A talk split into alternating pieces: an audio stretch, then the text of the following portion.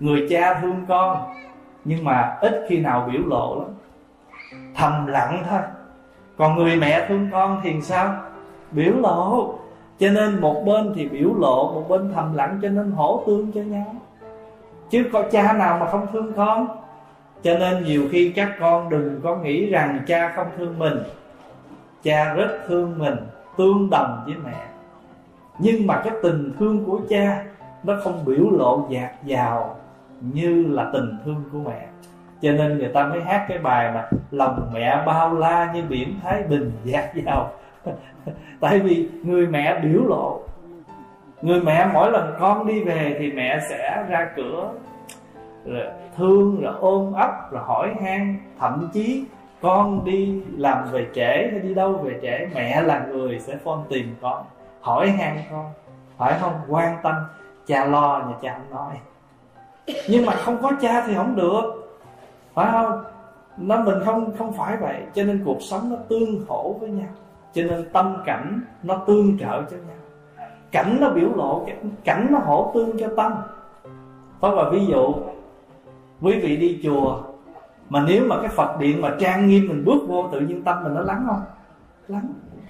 Vậy thì mặc dù cảnh là tạm, phải không? Nhưng mà cảnh giúp cho tâm lắng còn nếu mà tâm mà với gốc tâm mà lắng rồi á thì cảnh cỡ nào đi nữa thì tâm vẫn sao? Vẫn lắng. Ví dụ như giờ quý thầy đi xuất gia tu tập lâu năm rồi trong đạo rồi. Cho nên bây giờ ấy, nhạc có mở nghe chơi vậy thôi chứ không có tác động. Còn thí dụ như vị nào mà ngồi nghe nhạc mà còn giật theo nhạc là biết là tâm bị gì? Bị cảnh nó lôi hiểu ý không? Tâm quỷ cảnh lo bình thường không có nhạc thì ngồi không sao hết. Cho nên quý vị thấy thường mà mấy đứa nít á ở nhà mà nó hay nó hay nhảy theo theo nhạc đó giờ nó đi đâu nó nghe nhạc cái nó cũng nhảy theo. À, cái người lớn cũng vậy người lớn mà ít có cái cái sự mà gọi là điều phục cái tâm á thì hệ cảnh sao là tâm như vậy.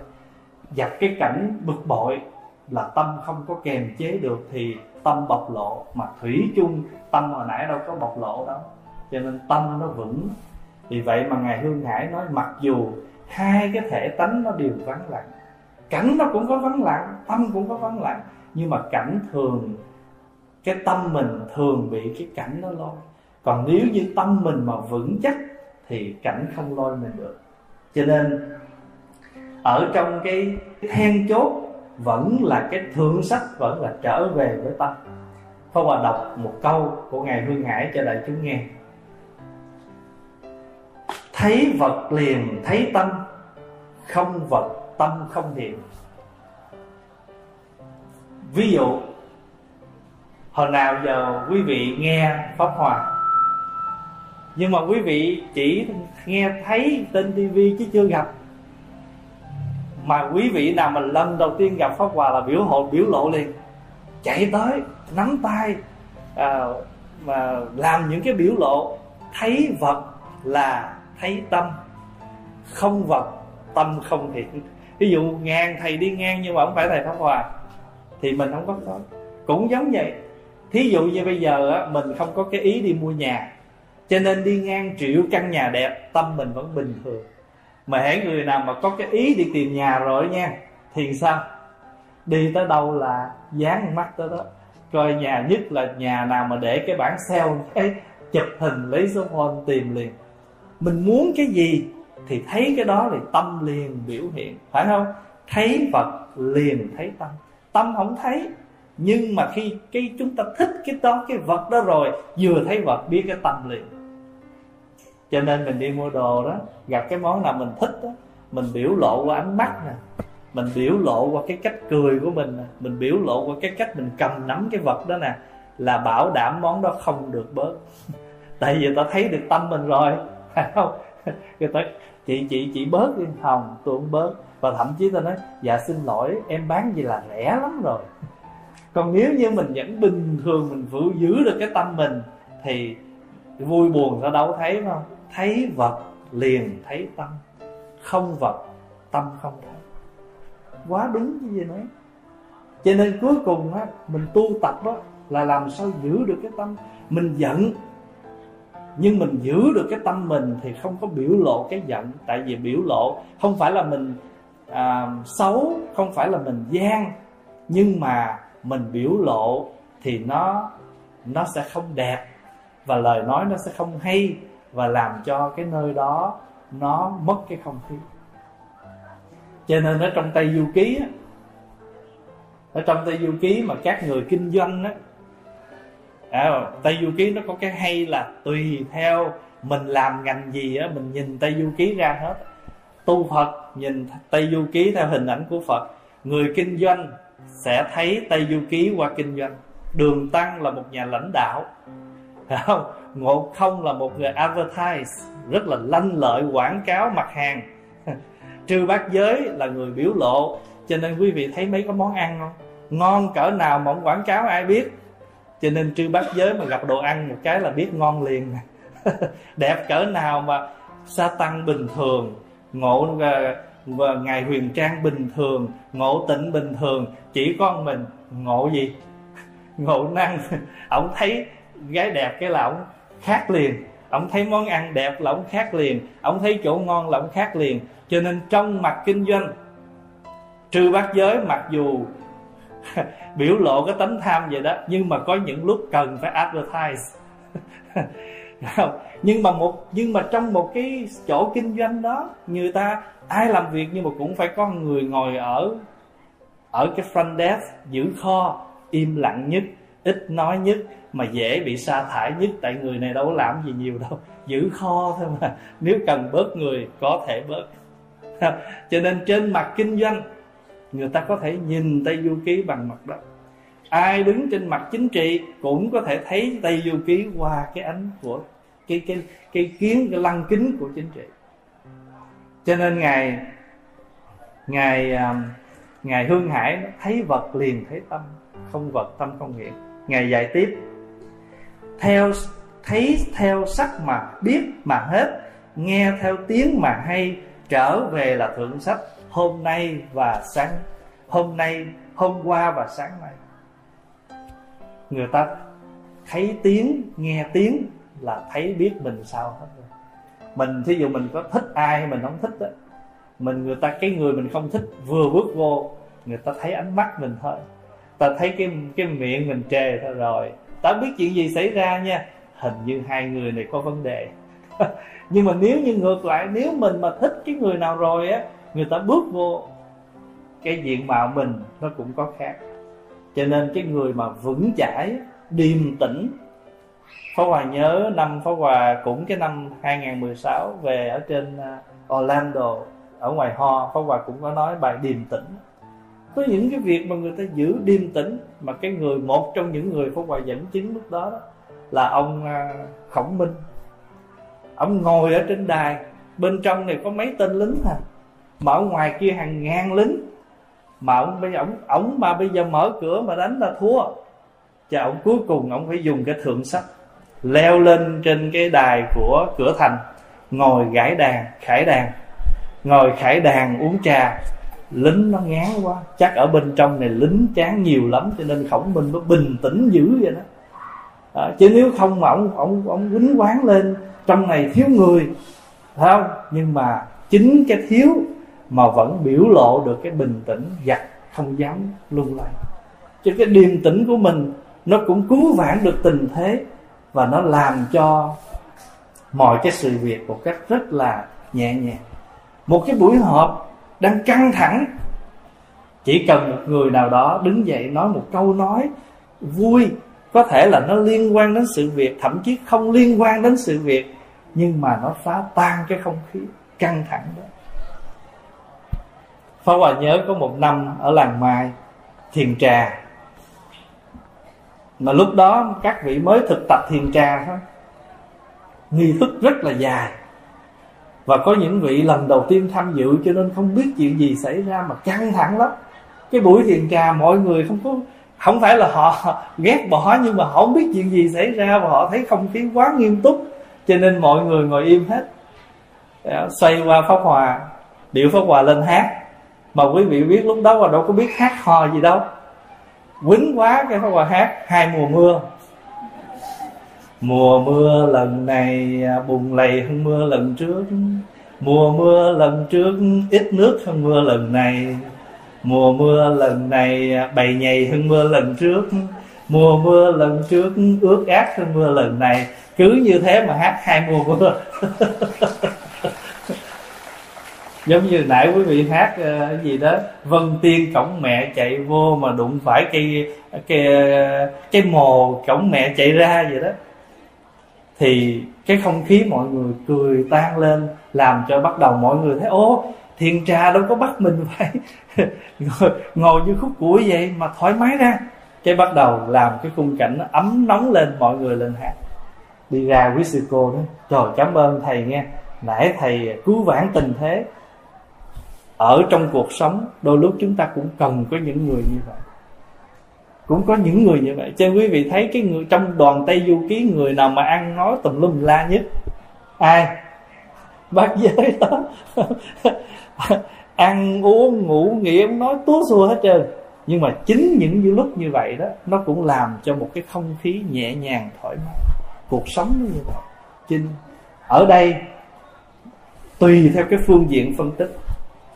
Nhưng mà ở trên cái phương diện nào đó thì cái người vậy nó cũng có cái, đúng có cái hay của nó một chút xíu.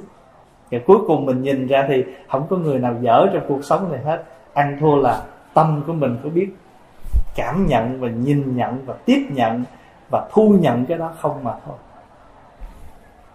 Ngài dạy tiếp, thiện từ tâm sinh ra, ác cũng từ tâm khởi. Chỉ có nơi tâm ta bỏ ác, đem vứt đâu, chứa thiện cất nơi nào thiện ác cũng từ cái tâm. Nhưng mà nếu mình đem bỏ cái ác thì cái thiện cất ở đâu? Rốt cuộc thiện ác nó từ đâu? Nó từ cái tâm của mình hết. Theo như ngài hương hải đó, thì ngài có đề nghị các cái phương pháp để làm sao mình thấy tâm cảnh của mình là một. Thứ nhất ấy không, chúng ta không có cần phải chạy trốn sự việc hay là sự vật. Mà chúng ta sẵn sàng thấy nó. Ví dụ, con người chúng ta thường là có khuynh hướng là chạy trốn cái khổ, đi tìm cái hạnh phúc.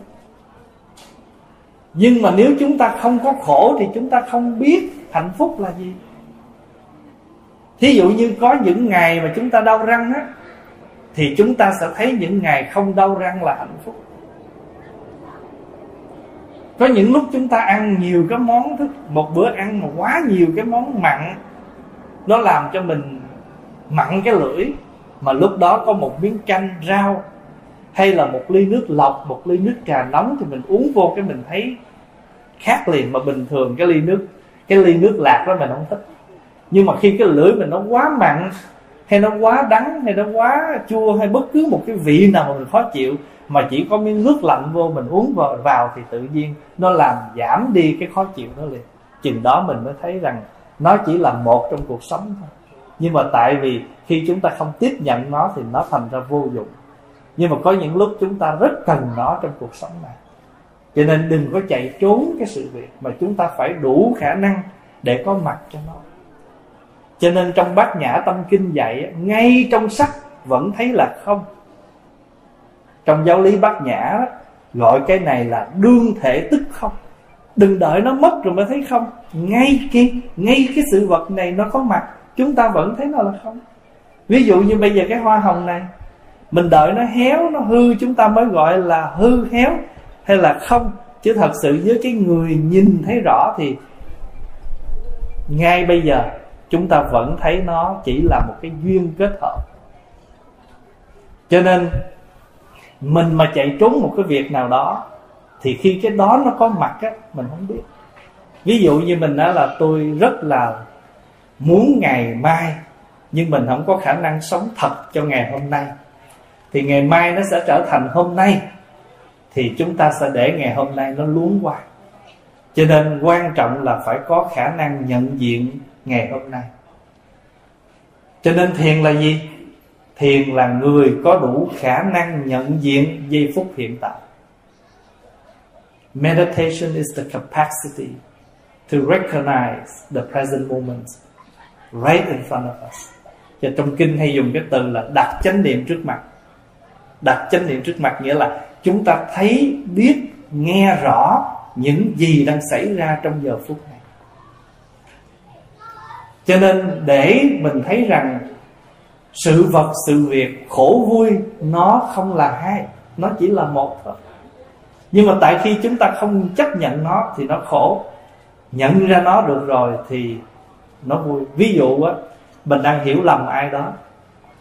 Tức lắm, nhưng mà người kia ai đó giải thích cho mình thì tự nhiên cái cục tức của mình đó nó lắng xuống một cái rợp mà nó đi đâu mất tiêu à và mình có đôi lúc mình còn bào chữa và mình mình bẽn lẽn, mình nói, vậy sao không nói sớm? Bây giờ mình mới thấy không cái tức và cái thoải mái nó nằm ngay trong đó, ngay trong tâm rồi cho nên ngài hương hải dạy, không có chạy đi đâu hết, mà ngay ở trong cái giây phút này. Tại vì nó chỉ là một. Có đôi khi á, mình chấp vào một cái lý thì mình làm cho cái sự nó không thông. Pháp vào ví dụ vậy nè. Quý vị chấp, Thầy tu không được hát. Lý mình nói đúng. Nhưng mà mình quên rằng, Nếu mà quý thầy có hát mà hát cái gì, Nếu mình, quý thầy hát những bài nhạc tình cho mình nghe đó, Thì mình sẽ chê dở Tại làm sao hát hay bằng ca sĩ. Nhưng mà cái bài hát đó Nó có thể chuyên chở được đạo lý nó mang lại một cái sự an lạc cho người nghe. Tại vì lúc đó người ta nghe kinh không có nổi, mà người ta có một bản nhạc, cái cái điệu nó, cái lời nó giúp cho người ta giải tỏa. Nếu mình chấp lý thì mình sẽ ngăn sự. Có những đứa nhỏ nó vào chùa, nó không biết, cho nên nó chạy giỡn. Mình chấp cái lý rằng chùa là phải yên tĩnh không được chạy nhảy. Mình không cho mấy đứa nhỏ chạy nhảy, thì mình sẽ ngăn chặn những đứa nhỏ tới chùa. Mà trong khi đó, mình vẫn cứ than tại sao tre già mà măng không mọc. Nó mọc cái gì nổi? Nó mới vừa vô chút là mình đốn nó mất tiêu rồi. Không được chạy. Ở đây là chánh điện. Rồi, nó ra hàng sân. Chỗ quan âm nó giỡn, không được giỡn, ở đây là quan âm. nó qua mé bên kia chỗ khu vực làm việc. Nó giỡn, không được giỡn chỗ này, chỗ làm việc. Where to go? Mai mốt bà má nó kêu đi đi chùa, nó không đi. Tại vì nó đi vô, nó không được học cái gì hết. Cả chùa không nói tiếng anh. Đụng đâu thì la đó. Có phải là mình chấp lý là sẽ mình sẽ cản sự không? Mình đang cần con nít đi chùa mà. Không? Cái quan trọng là mình nói lý mình nói cái lý nhưng cái sự mình nói như thế nào để nó tiếp nhận cái lý. Cho nên pháp hòa rất thích mà mình chưa làm được. Chùa nếu được mình có một cái khu vực, một cái phòng cho trẻ em nó tới ngày chủ nhật ba má đi chùa. Trong chùa phải có vài phật tử tình nguyện chơi với các em, chơi với các em để các em nó yên tâm ba mẹ yên tâm đi lên chùa dự lễ, nghe giảng. Các em có chỗ để chơi lành mạnh với nhau. Nhưng mà nhiều khi chùa mình chật quá. Bây giờ là ở hải ngoại đâu có được mấy chùa cỡ này đâu. Có nhiều chùa nhỏ xíu mà. Thì ăn cũng ở đó tụng kinh cũng chỗ đó, rồi giỡn cười cũng chỗ đó. Vân vân, thành tử ra tội với đứa đây là phật hòa nói chỉ một việc thôi. Phải không? Cho nên nếu mình chấp lý mình sẽ cản sự còn nếu mình á, chỉ một bề theo sự thì mình không có thông được cái lý thì sự nào mình làm cũng bế tắc hết. Cho nên ở trong tứ pháp giới của kinh hoa nghiêm sự sự phải vô ngại. Mình nói lý xong lý sự phải vô ngại sự lý phải vô ngại và cuối cùng mình phải thấy rằng người mà thông lý thông sự rồi thì không việc gì mà không giải quyết, không nói được hết. Hồi nãy á, có một chú phật tử hỏi pháp hòa, thầy thầy, con hỏi thầy cái bộ tượng bên chùa bên này này. Đây là năm anh em ngài kiều trần như đang nghe đức phật chuyển pháp luân lần đầu. Mà bây giờ ông nào ông giống ông nào hết, vậy ông nào kiều trần như? Nãy hỏi qua vậy đó.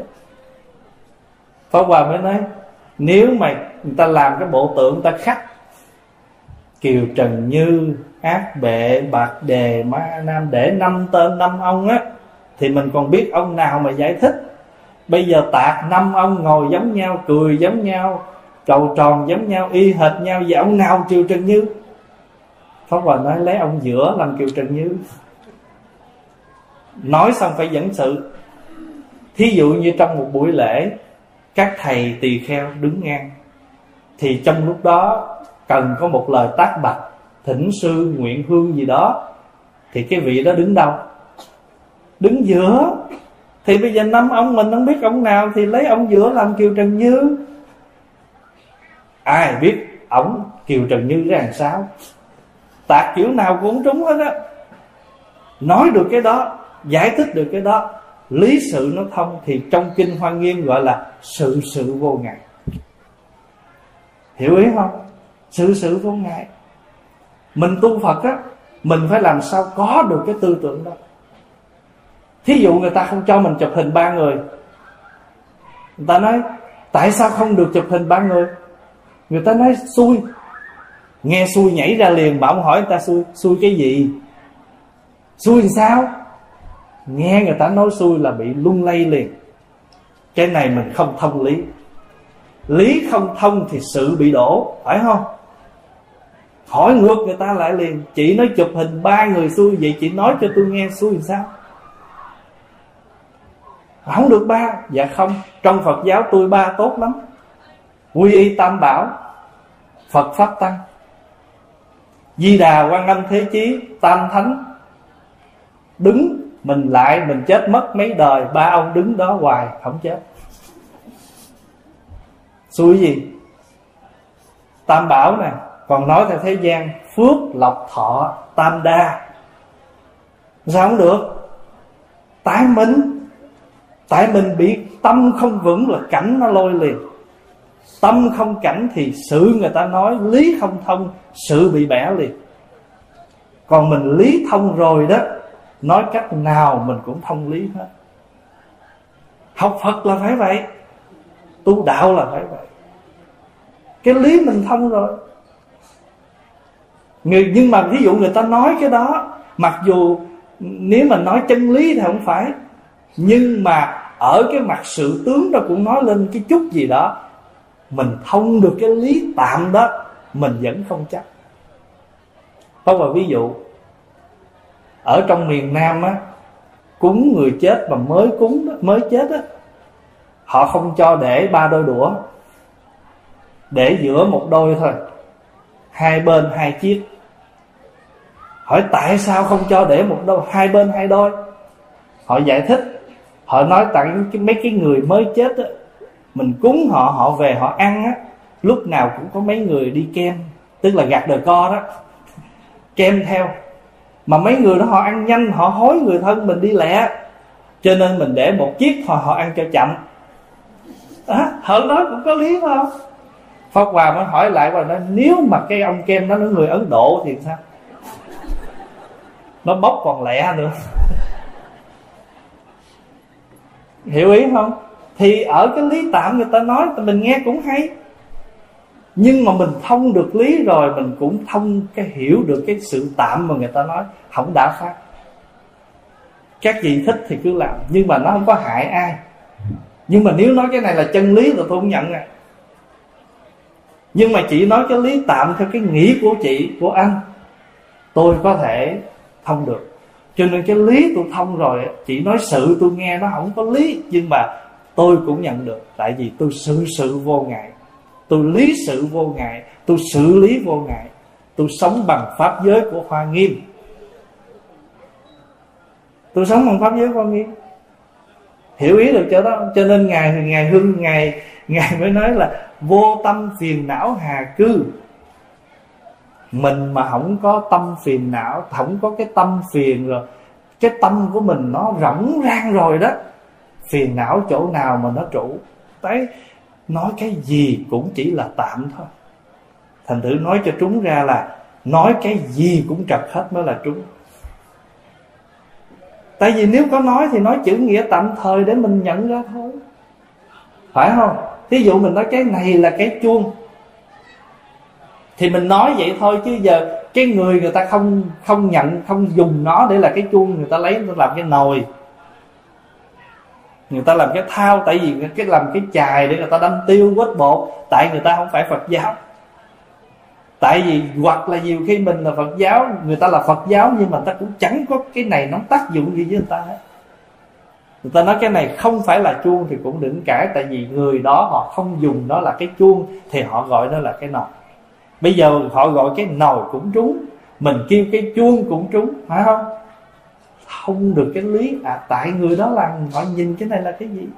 Cho nên giữ cái tâm cho vững mình mà học phật mà thông rồi đó, ai nói trật mình nghe biết liền à. Nhưng mà tại sao không cãi? Tại sao không cãi? Người ta chưa có xong mà cãi cái gì? Mình cãi một hồi á, thì nó mất thời gian mà hóa ra là tu hành để cãi. Rồi cuối cùng phật quở mình là hí luận cho nên ở trong cái quyển mi tiên vấn đáp ngài mi tiên của nó đừng có hí luận mình mình học phật mà mình thấu đáo rồi thì nhẹ nhàng vô cùng. Anh nói sao cũng được. Tôi biết anh nói, cái lý của anh cũng có mà lý này ở ở mức độ nào, tạm tạm. Cái điều thứ hai ngày hương hải dạy chúng ta đó, giới luật mà cao nhất chính là sự vô tâm. Ví dụ mình hiểu á, giới á, là cái sự ngăn che là cái sự cấm đoán. Mình hiểu vậy cũng được nhưng mình hiểu như vậy đó là mình chưa trọn vẹn được hiểu cái cái chữ giới. Phóng vào ví dụ vậy nè. Mình không có ghiền thuốc. Mình không có nghiền thuốc. Không biết hút thuốc và không nghiền thuốc Thì bây giờ có người người ta có hút thuốc trước mặt mình. Hay là người ta có tặng thuốc cho mình. Thì cái thuốc này, Cái thuốc hút này nó đối với mình Có nghĩa lý gì không? Mình đi ngang nó, Mình hít cái mùi thuốc đó Mà có phải là mình vô tâm với nó không? Vậy thì vô tâm không có nghĩa là thờ ơ, lãnh đạm, mà vô tâm nghĩa là nó không có là gì đối với mình hết. Cái này đó những vị mà giữ giới người ta gọi là định cộng giới hay là đạo cộng giới. Giới nó cũng có hai loại. Đối với cái người mà người ta đang khó khăn thì bắt đầu thí dụ một đứa con nít à, nó còn nhỏ mà nó phá phách cho mình bắt đầu ra quy định không được làm cái này không được làm cái kia con không được lấy cái này xuống nhưng mà đối với người lớn đang mình đang để một cái bình hoa như vậy thì đâu có người lớn nào mà lợi mà ngồi mà xé ờ, chơi vậy đâu. Vậy thì mình có cần phải nói mấy chuyện này với đối với người lớn không? Nhưng mà một đứa con đít nó hay phá thì mình phải nói phải không? Tại vì nó phá cho nên mình phải có giới với nó. Còn với người lớn người ta thấu hiểu rồi đâu ai làm mấy chuyện này thì mình nói này có phải là mình nói thừa không? Vậy thì người lớn lúc này á tự người ta nhận biết một bình hoa đẹp đang trưng bày không cần. Người đó gọi là định cộng giới. Mình tu định, tâm mình lắng rồi không có bị vướng mắc cái gì hết, không cần nói giới, tại tôi không có phạm gì, tôi không có khởi tâm. Thành nữa nó có trước mặt tôi cũng bình thường. Trong cái bài sám hối, quý vị có nghe cái bài này không? Tội từ tâm khởi. Câu gì nữa? Đem tâm sáng tâm được tịnh rồi, tội liền tiêu. Tội tiêu tâm tịnh hãy điều không. Sao kêu gọi là tội tiêu tâm tịnh? Sao gọi là tội tiêu tâm tịnh? Tại vì cái người mà họ không còn, họ không còn cái tâm tham. Hồi lúc đầu á, là tội từ tâm khởi. Anh còn cái tâm tham cho nên anh thấy người ta để của thì anh liền khởi tham. Tại vì anh có cái gốc tham. Cái của nó trước mặt anh là nhân tham. Chứ mình đang tham mà không có cái này, mình đâu có tham. Cho nên mình có cái gốc tham. Nhưng cái vật nó trước mặt mình, nó hấp dẫn mình, thì cái này gọi là nhân tham. Tâm có, tâm tham có, cái nhân để mình tham có, phải không? Hay rồi, phải không? Nghĩ ra cái cách nào để chôm nó gọi là cách thức tham. Ba cái này mà nó hợp tác lại với nhau á, thành nghiệp tham. Được một lần thấy hay quá có ăn quá đi chỗ khác làm tiếp. Như vậy thì tội từ tâm khởi. Một ngày nào đó mình ý thức rồi thì lấy cái tâm này mà ra chuyển đổi. Cũng nó thôi bây giờ tôi hết tâm tham rồi, hay là tôi không có tham rồi? Anh để 10 ngàn cái này tôi cũng không có dính mắt. Vì vậy không phải là tội tiêu tâm tịnh sao? Tâm mà nó tịnh rồi nó không bị cái sao động của cái món vật rồi thì không ăn thua gì. Hết điều không. Mình tu như thế nào mà đến mức độ tâm mình vững rồi á, cái cảnh nó không có tác động được mình nữa, thì lúc đó tội nó đâu có cần phải nói nữa, phải không? Tự nó tiêu thôi. Tội tiêu tâm tịnh phải đều không? Mà đến khi nào mà tâm mình không khởi nữa thì mới đúng là chân thật của sám hối. Còn anh sám hối xong rồi mai mốt thấy, anh thấy anh chôm nữa thì này sám hối hoài, nó không thua gì. Mà còn anh không khởi tâm tham thì khỏi cần sám hối gì. Cái chữ khỏi cần là bởi vì có tội đó mà sám từ cái ý nghĩa của cái bài nó sâu sắc lắm.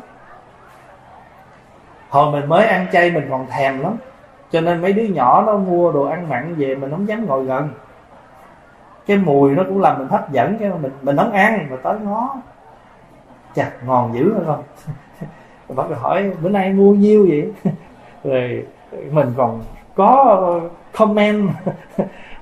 có những cái ý tứ trong đó. Còn nếu mình thuần thục rồi đi ngang đi tới đi lui không hỏi không thèm không gì nữa. Nhưng mà quý vị phải tập nha. Thí dụ lỡ mình đang ăn chay đó mấy đứa nhỏ nó ăn cái gì ngon ngon mình đứng mình định đứng dậy coi nó thôi đừng có tới. Mình phải tự mình control mình chút chứ. Đó, mình chưa vững mà. Chứ còn như này cái nó hoặc là người ta đang kho cá vậy ăn chay nha. Mà lợi, cá kho kiểu này không ngon đâu. Đánh dãy kiểu này không ngon, cắt kiểu này không ngon đâu. Vậy thì mình ăn chay rồi thì ăn mà cái tâm vẫn chưa chay, vẫn còn chỉ người ta sát sanh. Chỉ người ta cách thức giết. Cho nên ờ, bồ tát giới không? Cách thức giết. Tùy hỷ giết. Rồi gì nữa? Thấy người ta vui, làm ta vui theo đó cho nên tất cả những cái hình thức tự mình làm, thấy người làm, nghe người làm mà vui theo, những hình thức đó đều là phạm lỗi. Giới luật là sự vô tâm. Chữ vô tâm ở đây không có nghĩa là mình thờ ơ lãnh đạm, nhưng mà mình không bị dướng mắt đó. quý vị thấy người ta té, quý vị giúp. Còn có hỏi địa chỉ người ta đâu là để muốn người ta đưa, chở người ta về tới nhà, không có khởi một cái tâm mà gọi là lợi dụng cái gì hết. Cái chỗ này á, chúng ta gọi là đạo có trong, nếu đứng trên phương diện giới luật, gọi là đạo cộng giới hay là định cộng giới. Cái người mà có có định rồi đó, không có bị lôi cuốn. Có người có định là tao không có bị lôi cuốn còn mình chưa cho nên mình phải ráng ngồi thiền, tụng kinh, niệm phật, vân vân, để giúp cho mình định. Thành phật ngay trong cái giây phút hiện tại. Nghĩa là theo như cái tinh thần của ngài hương hải đó, là khi mình sống được với giây phút hiện tại trước mặt mình đó, thì lúc đó mình không cần phải dụng công. Nhưng mà nhật dụng vô phi đạo, tâm an tích thị thiền. Đời sống hàng ngày không có gì là không phải đạo.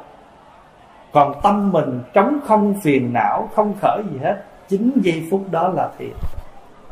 Thì quý vị giữ câu đó bỏ túi nha. Hằng ngày không có việc gì không phải là đạo. Khi tâm mình rỗng rang, thảnh thơi giây phút đó là thiện ví dụ hiện tại quý vị ngồi đây, quý vị thảnh thơi, quý vị rảnh rang, quý vị không bận rồi, đã đến đây rồi thì ở lại đây và không có gì phải gấp rút, bận rộn, lo toan gì nữa hết. Mặc dù mình chưa phải là thiền một trăm phần trăm, nhưng mà giây phút này mình đang an trú trong cảnh giới của thiền. Phải không? Nhật dụng vô phi đạo. Hàng ngày nhật dụng là sự cái sự mà mình sống, mình dùng, sử dụng hàng ngày này không có cái gì không phải là đạo. Nhật dụng vô phi đạo. Tâm an tức thị thiền tâm mình an tức là giây phút đó là thiền ngài dạy như thế này nè. Mỗi giây phút nghe ngóng tâm ta, quan sát và tư duy cho cặn kẽ. Không cần phải đi tìm tri thức trong mộng, sau này sẽ thấy phật trước mặt mình. Cái câu này á, ngài trả lời cho một đức vua, đó là vua lê Vũ tông. Một hôm ngài, vua lê Vũ tông đến gặp ngài hương hải, thì mới hỏi ngài hương hải như thế này. Trẫm nghe lão sư học rộng nhớ nhiều, xin thuyết pháp cho trẫm nghe để được rành rõ. Thì lúc đó ngài hương hải chỉ đáp ông, đáp đức vua lê dụ tông bằng một bài kệ. Hồi nãy phó hòa giải thích là cái cái văn để giảng cái cái cái lời, cái bài kệ của ngài. Nhưng mà đây chính là cái bài kệ của ngài. Phản văn tự kỷ mỗi thường quan, thẩm sát tư duy từ tế khang mạc giáo mộng trung tầm tri thức, tương lai diện thượng đổ sư nhan. Bài đó phó hòa dịch tiếng việt như thế này. Đây là cái bài dịch của phó hòa từ bốn cái câu chữ âm hán đó. Mỗi phút giây thường quán lại mình, nhìn mình cho kỹ, nghĩ cho tin tức là tin tường đó. Đừng đi trong mộng tìm tri thức tương lai thấy phật trên mặt mình hay là tại mặt mình? Nếu mình đọc tiếng việt cho dễ nhớ hơn nha. Mỗi giây phút thường quán lại mình. Mỗi giây phút thường quán lại mình. Nhìn mình cho kỹ, nghĩ cho tinh. Nếu mình nhìn mình kỹ, mình nghĩ mình sâu rồi đó, chữ sâu đây không phải là mình nghĩ mình cao mà mình biết được mình rất là sâu sắc nhìn mình cho kỹ, nghĩ cho tinh đừng đi trong mộng tìm tri thức. Tại tri thức không phải là cái học, mà tri thức là từ cái cách sống của mình. Thí dụ, có những món ăn đâu có ai dạy quý vị đâu. Có nhiều cô giỏi lắm. Chỉ cần có nhiều lúc muốn ăn cái món đó, suy nghĩ ra cách làm. Có một năm Pháp Hòa suy nghĩ cái cách làm pate chay. Tại lúc đó mình muốn mình muốn ăn cái món đó mà mình không biết làm sao. Thì mình nghĩ ra cái cách làm. Sau này có những công thức nó hay hơn thì mình biết rằng cái lúc đầu, cái cơ bản là như vậy. Và lúc đó Pháp Hòa lấy nấm đông cô, nấu chung với ngũ vị hương tay vị. Gia vị rút, nấu cho ngon, gia vị nó rút trong nấm rồi. Mình xây chung với lại đậu hũ tàu ki, phô mai đầu bò, xây chung, rồi cho thêm ngũ vị hương vào nêm nếm gia vị mình thích đó, rồi thắng bơ rồi lên, rồi nướng lên. Ba tê chay rất thơm và rất ngon. Bây giờ người ta có hàng trăm cái thực đơn cái cái công thức làm ba tê chay không? Nhưng mà ở đây tri thức không có phải là, không phải là nếu mà cái gì mình còn phải học thì cái đó cũng chỉ là học thôi. Nhưng mà trong phật giáo có những cái chúng ta sống bằng cái kinh nghiệm của mình, bằng cái tư duy quán chiếu của mình, thì nhà phật gọi là trí tuệ. Cái gì mình học gọi là tri thức. Tại vì có một người nào đó người ta mang cái kiến thức của người ta hướng dẫn cho mình. Còn mình sống mà mình tư duy tự mình thì gọi là trí tuệ cho nên chữ bát nhã nguyên thủy đã là trí tuệ, không cần thêm hai chữ trí tuệ, bát nhã. Nhưng mà tại vì mình không khéo nói, người ta hiểu lầm trí tuệ thế gian, cho nên buộc lòng phải nói là trí tuệ bát nhã. Chứ thật sự nói trí tuệ với chữ bát nhã là dư rồi đó. Tại bát nhã là trí tuệ. Nhưng mà nói bát nhã quý vị không hiểu, cho nên buộc lòng phải thêm hai chữ trí tuệ trước để mình nhận ra rằng một trí tuệ siêu việt do mình tư duy, tu tập mà có, chứ không phải tự có. Đừng đi trong mộng tìm tri thức. Rồi một lúc nào đó, tự mình phán, sáng ra được cái chỗ đó, thì mình thấy phật ở trên mặt của mình. Vô tâm là một câu đắc ý của thiền sư hương hải. Cho nên chùa này á, chùa này là chùa hương hải mà nếu quý vị mà biết về ngày hương hải thì ngài có nhiều lời dạy hay lắm. Một thiền sư xưa, thế kỷ ngày sanh một ngàn à, sáu trăm mấy mà khi tịch là ngài để lại hai chục tác phẩm. Thật ra là hơn, nhưng mà có một số về tức lạc. Có một câu, một hôm á, ngài lê dụ tông hỏi ngài hỏi ngài, xin lão sư dạy cho trẫm con đường tu đạo rốt ráo. Ngài dạy một cái bài thơ mà pháp hoàng nghĩ rằng ai mà học phật lâu năm mà có nghiên cứu thì chắc không ai lạ gì với bài thơ này. Ngài dạy như thế này. Nhạn quá trường không, ảnh trầm hàng thủy. Nhạn vô lưu tích chi ý, thủy vô lưu ảnh chi tâm. Con nhạn á, con chim á chim nhạn nó bay qua trên mặt hồ thì cái bóng nhạn nó nó nó, nó in ở trên mặt nước. Nhưng khi mà con nhạn nó bay qua rồi thì mặt nước nó mất tiêu à mất không có bóng hình. Nhạn không cố ý giữ cái hình ở trên mặt nước mà nước cũng không cố ý giữ bóng nhạn phải không? Nhạn quán hàng không ảnh trầm hàng thủy. Nhạn vô lưu tích chi ý nhạn không có cái ý để lại cái bóng mình trên mặt nước. Thủy vô lưu ảnh chi tâm, nước cũng không có lòng giữ cái bóng nhạn để làm gì. Quý vị hiểu được cái ý mà ngài hương hải muốn dạy hết. Cuộc đời này á, chuyện gì nó đi tới thì mình xử, mình ứng, mình đáp. Nhưng mà xong rồi thì sao? Nó đi qua nhẹ nhàng mình giữ nhiều chừng nào thì lòng mình nó phiền não, nó nặng chừng nấy. Nếu mà mình sống được như vậy đó, là mình nắm được cái then chốt của đạo, mà mình nắm được cái chỗ vô tâm mà ngài muốn nói. Vô tâm không nghĩa là thờ ơ mặc kệ ai sống thì sống, ai no no, ai đói thì đói, miễn tôi no ấm đủ rồi. Cái này là thờ ơ. Vô tâm theo kiểu hiểu của thế gian. Còn vô tâm của ngài là làm tất cả việc và không việc nào mình dính, phải không? Thì pháp hòa dịch bốn câu đó ra tiếng việt như thế này. Chim bay ngang vượt trời cao, vô tình bóng đã in vào hồ sinh chim không cố ý lưu hình, hồ không cố giữ bóng in làm gì.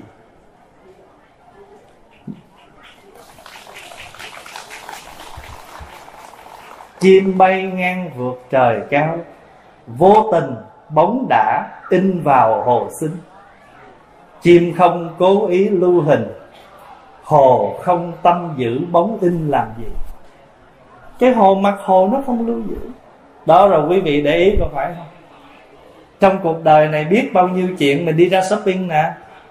Mình đi ra shopping thế thì người ta thấy mình đi tới, mà người ta đi trước mình một bước thôi. Người ta mở cửa cho mình phải không?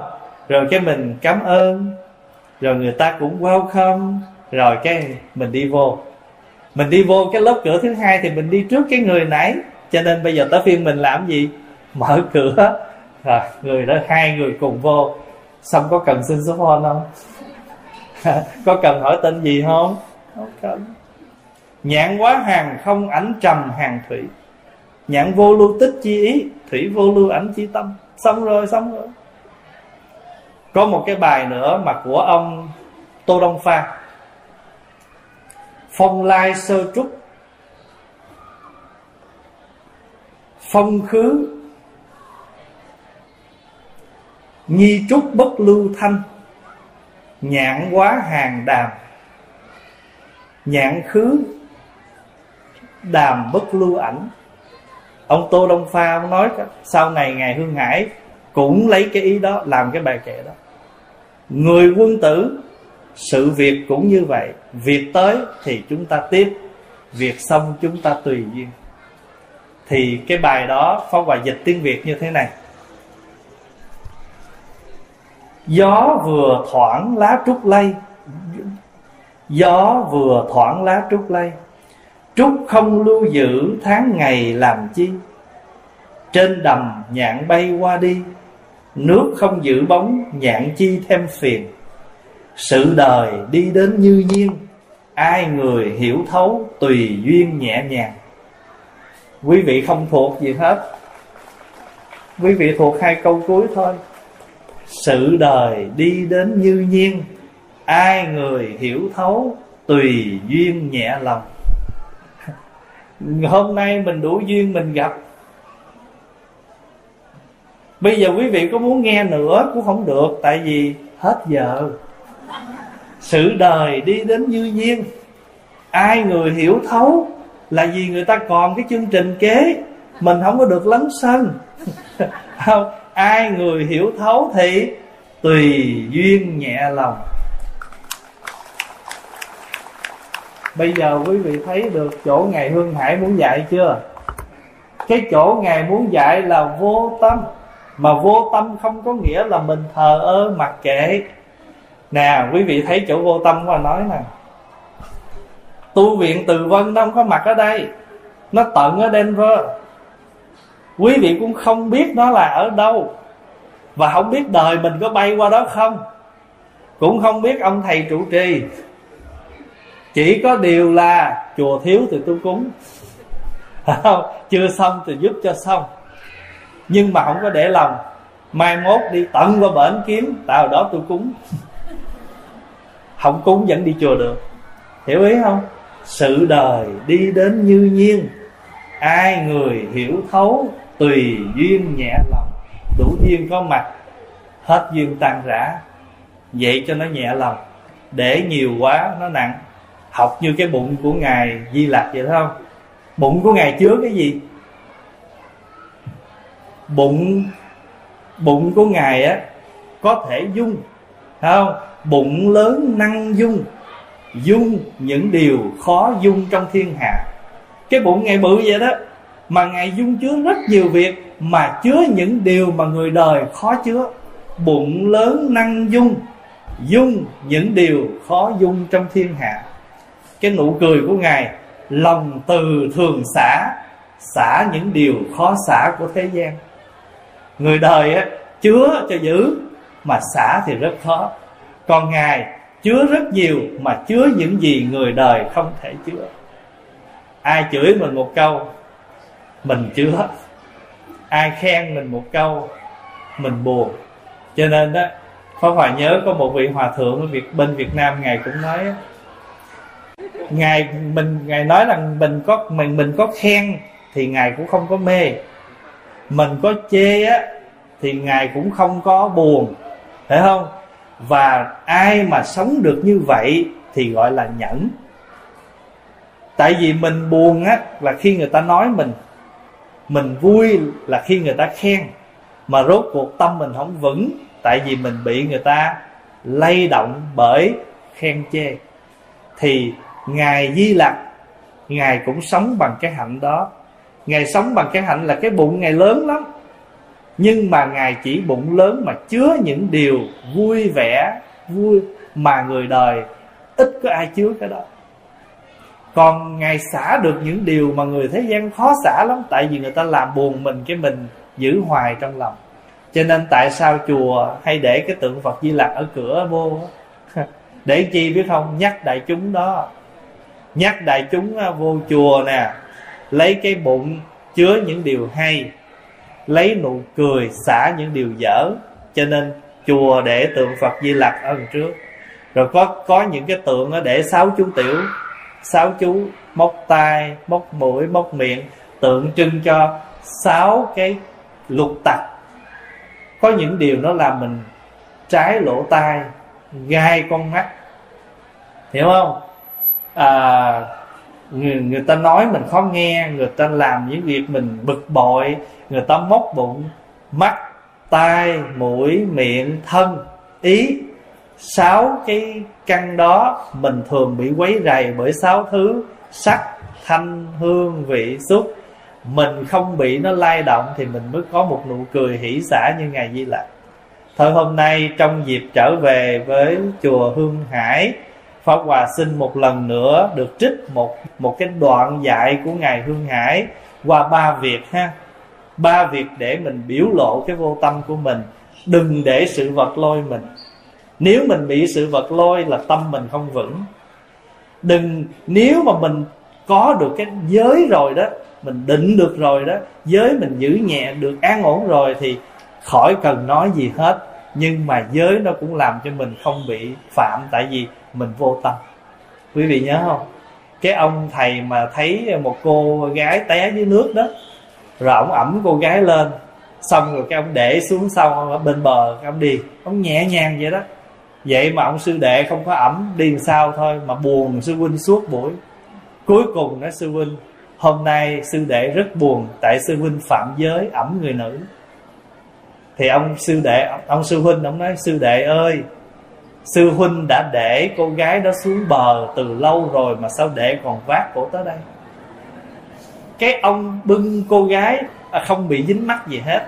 Còn người không bưng không gì hết mà lại để lòng. Hiểu ý không? À, cho nên một ông thầy qua đò ai cũng trả có một đồng ổng trả tới hai đồng. Cô gái cái cô lấy đò phạt ổng hai đồng ông nói, tại sao cô lấy mỗi người chỉ một đồng mà tôi tới hai đồng? Dạ một đồng thầy qua đò, một đồng thầy nhìn con. Ngày hôm sau, ông đi đò tiếp. Kỳ này, cô gái lấy mọi người một đồng, riêng ông thầy cô gái lấy ba đồng. Hôm nay tôi đâu có nhìn cô. Dạ thầy không nhìn thẳng con, nhưng mà thầy nhìn con dưới nước. Ngày thứ ba, ông qua đò, ông nhắm mắt lại cô gái lấy ổng bốn đồng. Bữa nay tôi nhắm mắt mà. Dạ một đồng thầy qua đò, ba đồng thầy nhìn con trong tâm thầy. Thầy nhắm mắt, thầy tưởng tượng con.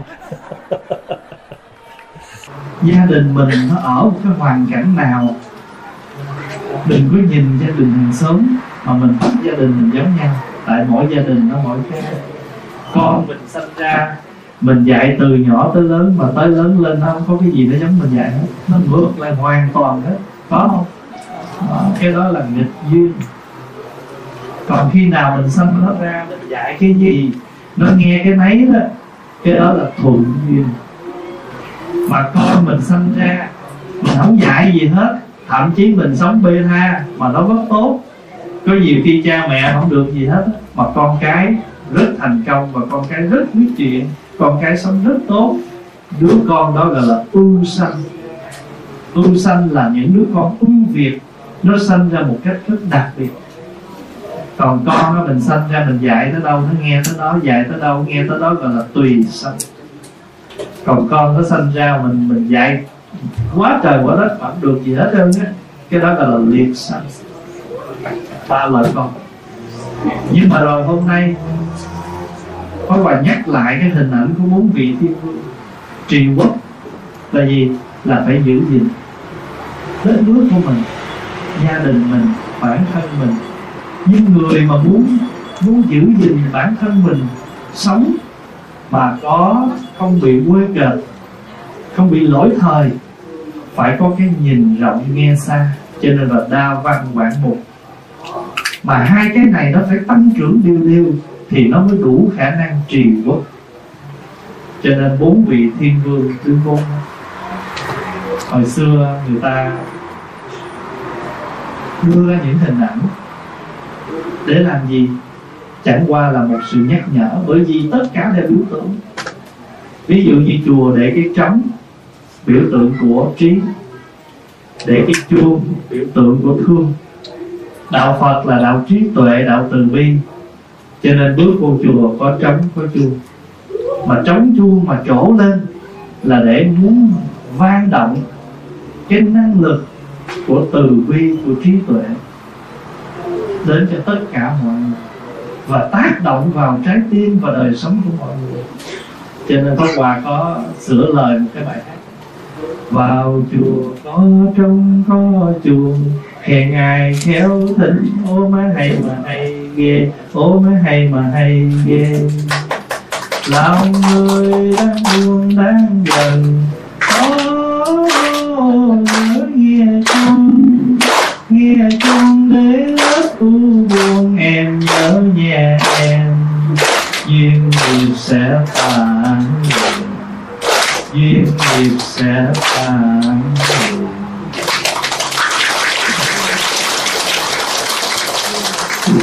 là buông, mỏ là bỏ. Trong chùa không có gì giữ chỉ có buông với bỏ thôi. Mà buông nhiều chừng nào, bỏ nhiều chừng nào, khỏe chừng ấy, mà nhờ nó khỏe, lòng nó trống, cho nên nghe Phật pháp mới thành. vô chùa mình chưa bỏ tháng chưa bỏ phiền não. Mình cũng ngồi nghe thầy giảng nhưng mà xong đứng dậy nó rớt hết. Không nhớ gì hết. Phật gọi cái này là trí tuệ mất vế. Giống như để kẹo trên cái bắp chân của mình đứng dậy là kẹo nó rớt mình nghe bao nhiêu nhưng mình không có thâm nhập và đứng dậy quên hết gọi là trí tuệ mất vế. Còn nếu như á mà mình nghe bao nhiêu nó lọt vào trong đầu mình Phật gọi là trí tuệ lộn ngược. Tức là mình úp giống như úp cái chậu trong đầu mình mình nghe bao nhiêu nó đưa vào trong tâm của mình. Cho nên trong tất cả chúng ta. Mỗi ngày chúng ta đều có những cái duyên để ứng hết. Nhưng mình cứng nhắc duyên dễ mất. Phải không? Mà mình không có không có nắm lấy cơ hội, duyên cũng dễ mất. Cứng quá, duyên cũng mất. Mà hời hợt duyên cũng mất. Và chúng ta cần phải có trí tuệ, mềm mỏng quyển chuyển để biết duyên nào giữ, duyên nào bỏ thậm chí không bỏ, nhưng mà giảm ví dụ có những người bạn không có làm nhưng mà mình có muốn làm hết lòng mình không có muốn làm được phiền. Thôi bây giờ mình giảm. Bất quá là người ta gọi hoài mình thấy lúc này bận lâu lâu mình mới ứng một lần. Như vậy để mình không có bị lôi kéo. vì chúng ta giảm cái này thì chúng ta được cái phần khác. Hôm nay trong cái buổi thăm lại đại chúng, Pháp Hòa muốn nhắc nhiều hơn một chút về cái vấn đề các cái duyên trong cuộc đời. Tại vì Phật tử hay là thế gian chúng ta thường hay dùng cái từ là tùy duyên. Nhưng mà chúng ta cứ tùy tiện sử dụng mà chúng ta không biết là cuộc đời này duyên đâu phải dễ có. Nhưng mà nếu chúng ta không biết giữ gìn. Chúng ta không biết tạo chúng ta không biết gieo. Mà cứ hở động thì chúng ta tùy duyên. Bỏ duyên, hay là chúng ta thờ ơ thì chúng ta mất cơ ví dụ như tuổi trẻ, có cơ hội được qua đây đi học. Ngày xưa, quý vị nào muốn đi du học là cả một vấn đề. Ngày nay sự du học ở các nước nó quá dễ dàng nó chỉ còn đòi hỏi một mình mình thôi.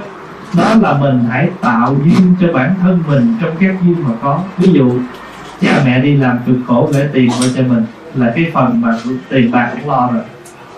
Ở bên này có người thân mình ở đây. Bây giờ cái cộng đồng người việt cũng đã lớn mạnh, chùa chiền, cộng đồng, tất cả đều có. Trường học bây giờ rất là tốt, chính phủ mở cửa cho mình đi du học. Vậy thì các duyên nó đủ lắm rồi bây giờ chỉ còn đòi hỏi mình một người đó là chính mình. Chính mình có biết hội nhập vào các duyên mà chúng ta có không? Biết trân quý mà các duyên chúng ta có không? Như là nhà bà con để cho mình ở, rồi tiền bạc mình đóng, rồi mình có tiền đi học cho cha mẹ gửi qua. Rồi mình cần giúp đỡ thì có cộng đồng người việt. Mình muốn đi chùa, có chùa. Mình muốn đi nhà thờ, có nhà thờ. Và trường cho mình một cái visa để mình đi học. Tất cả các duyên đầy đủ hết gọi là 99 sen hết bây giờ chỉ còn mình thôi. Một mình mình là một sen thôi.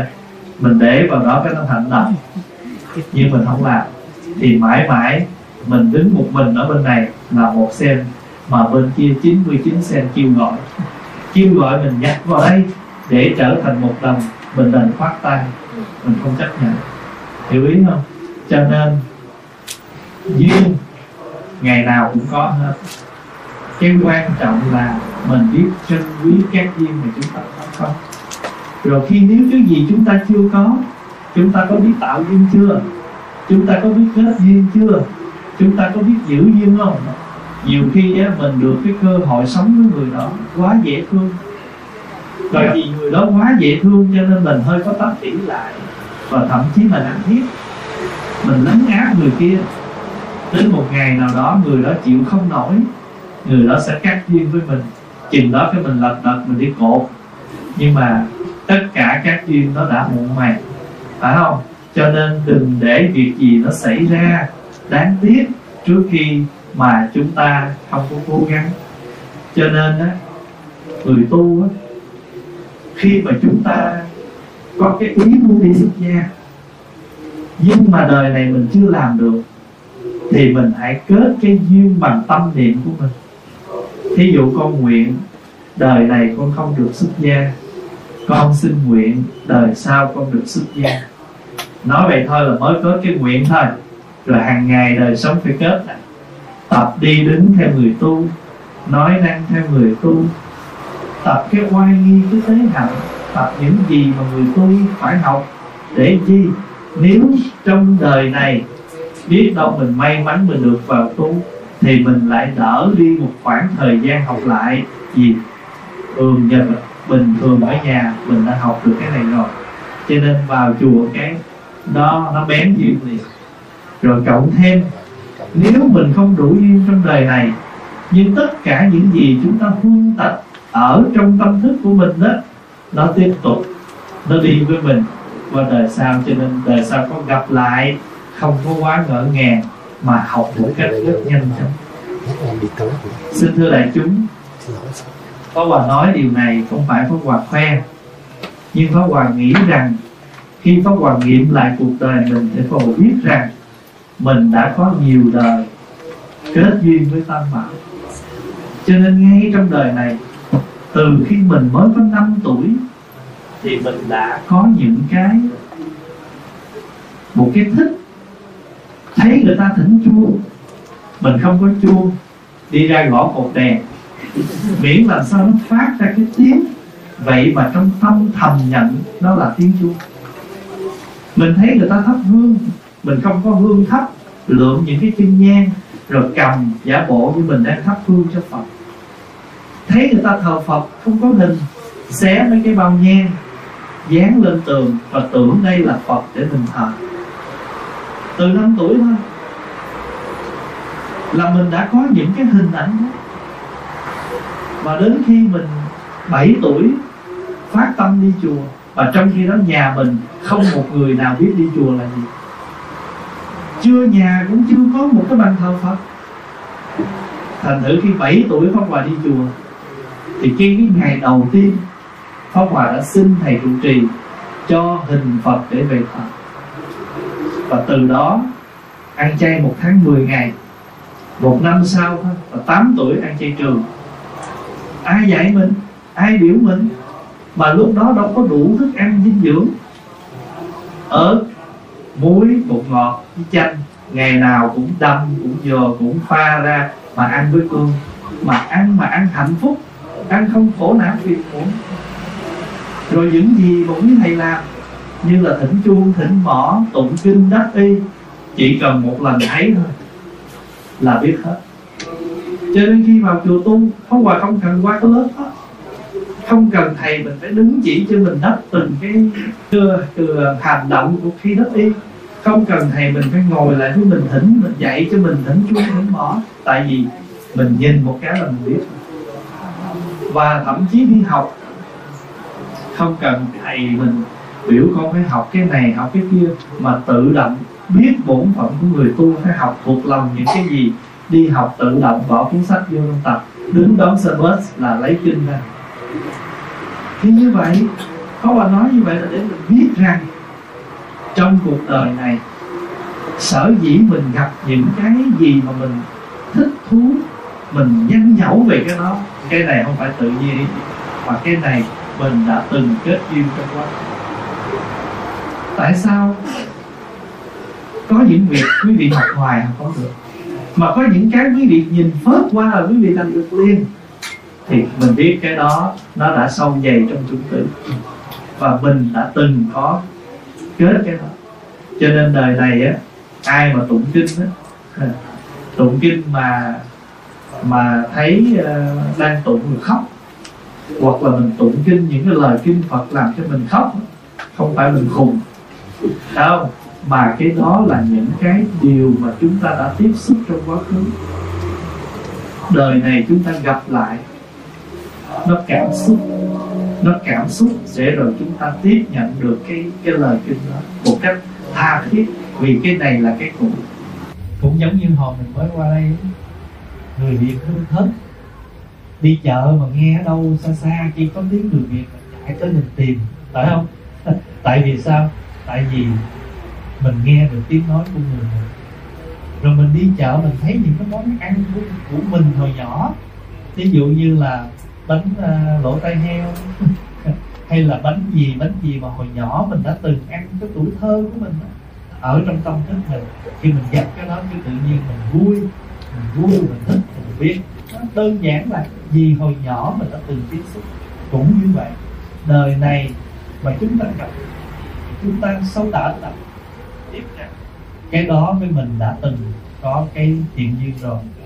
Cho nên tình nghĩa vợ chồng cũng là duyên thầy trò cũng là duyên bạn bè cũng là duyên chị em cũng là duyên. Nhưng mà duyên gì? Có làm tám chín chị em chung nhưng mà nghịch với nhau hết. Chị hai không nhìn chị ba chị ba không thích em út vân vân rồi cuối cùng gia đình rất nhiều những cái rối rắm là mình biết đây là cái nghịch duyên, cái ác duyên. Nếu như mình buông trôi nó, tức là mình sống theo cái thế thường, còn học Phật rồi á, thì mình biết nhận diện đây là những cái duyên xấu, cần phải kết liễu, cần phải kết thúc. Cho nên mình cố gắng mình tạo duyên thì chị em ngồi lại với nhau.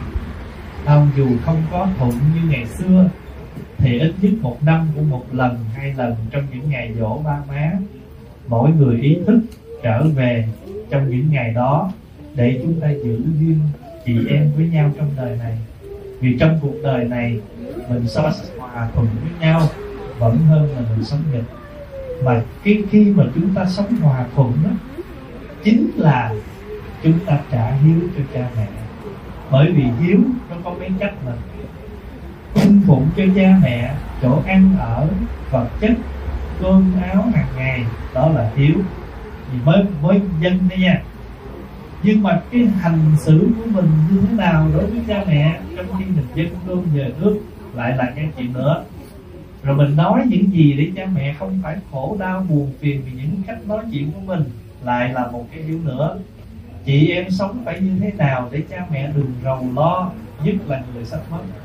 Thấy con cái mình chưa hòa thuận là một niềm đau xót ở trong lòng cho nên, hiếu thì không phải dừng ở một chỗ là cho má chỗ ở, cho ba chỗ ở, rồi cho thức ăn. Mà những cái tiếp diễn theo đó là cách đối xử mỗi ngày, cách sống với lại anh chị em với nhau. Giúp giúp cái đó chính là những cái lễ phẩm mà chúng ta trọn vẹn cái hiếu của mình. Vì vậy giữa vợ chồng, có những cái duyên mà nó hết, nhưng mình nhìn lại khoan các duyên khoan đoạn duyên mà hãy cố giữ cái duyên lên trên một chút vì mình muốn chọn cái duyên của con cái. Nếu như đời này mình sắp nó ra, mà rồi mình chưa cố gắng mình tạo tất cả mọi duyên cho con, để rồi nó xa ngã, như vậy là mình thiếu đó. Thiếu sót đối với nó. Rồi nếu nó, đời sống của nó không được lành lặn, ít nhiều nó cũng có cái quán trách gì mình. Rồi thế nào rồi tất cả lẫn quẩn trong cái vòng luân hồi trách móc làm khổ lẫn nhau. Mà người tu phật đã rõ được điều này thì phải tìm mọi cách để tránh. Nó chính là trong bốn điều tinh tấn mà đức phật dạy. Thấy cái gì thiện, chưa sanh, nên làm cho nó sanh. Điều thiện đã sanh, nên làm nó phát triển. Điều ác chưa sanh, đừng để nó sanh điều ác đã sanh nên tìm cách chấm dứt. Phật dạy cái đó gọi là tứ chánh cần, tức là bốn cái chân chánh cần thiết cần làm, gấp rút cho người trong cái cuộc sống này. Thiện đã sanh, nên giữ. Thiện chưa sanh, nên tạo. Ác đã sanh, nên chấm dứt. Ác chưa sanh, đừng sanh. Như vậy thì cuộc sống này mỗi ngày chúng ta mới mỗi bình an hơn. Chúng ta cứ cầu cho mình bình an, nhưng mình chưa bao giờ suy nghĩ làm gì để mình an mình cầu không mà đức phật dạy, muốn cầu an là mình phải đưa cái ước nguyện nó lên. Rồi chúng ta phải làm gì để cho cái an này nó có mặt? Cái đó gọi là thánh cầu. Thánh cầu là cái ước nguyện cao đẹp. Thí dụ quý vị muốn là có thông minh trí tuệ đâu có xấu. Đó, muốn là mình được cái cơ duyên bố thí làm lành đâu có xấu. Nhưng nếu chúng ta không tạo không kết không trân quý không bao giờ có được. cho nên đó muốn độ chúng sanh mà mình gặp chúng sanh mình không có mấy thoải mái không có muốn cái này không kết được cũng giống như muốn có khách đông mà khách vô nhăn nhó, không có chịu khó tiếp khách thì một lần. Mà khách đi xong rồi đâu phải vậy đâu, khách còn quảng cáo nữa đừng tới tiệm đó, họ tiếp khách dở. Phải không? Rồi cuối cùng, mình mở tiệm mà mình bị ế là vì chúng ta muốn một đường.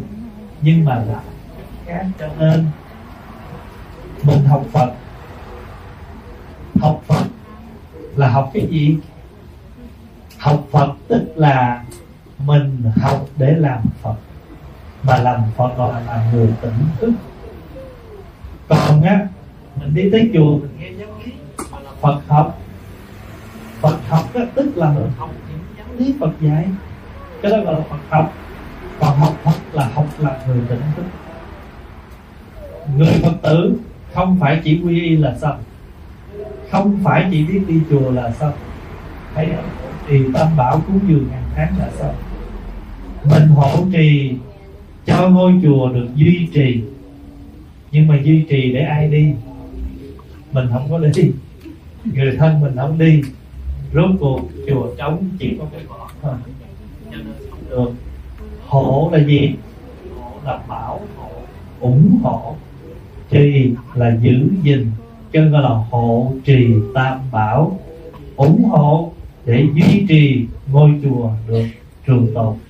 Nhưng chúng ta không hộ trì mắt, tai, mũi, miệng, thân, ý sáu căn chúng ta không hộ trì tham sân si của mình để nó tự do hoàn thành, thì cuối cùng mình sẽ là một người làm ăn thua lỗ, phá sản hoàn toàn.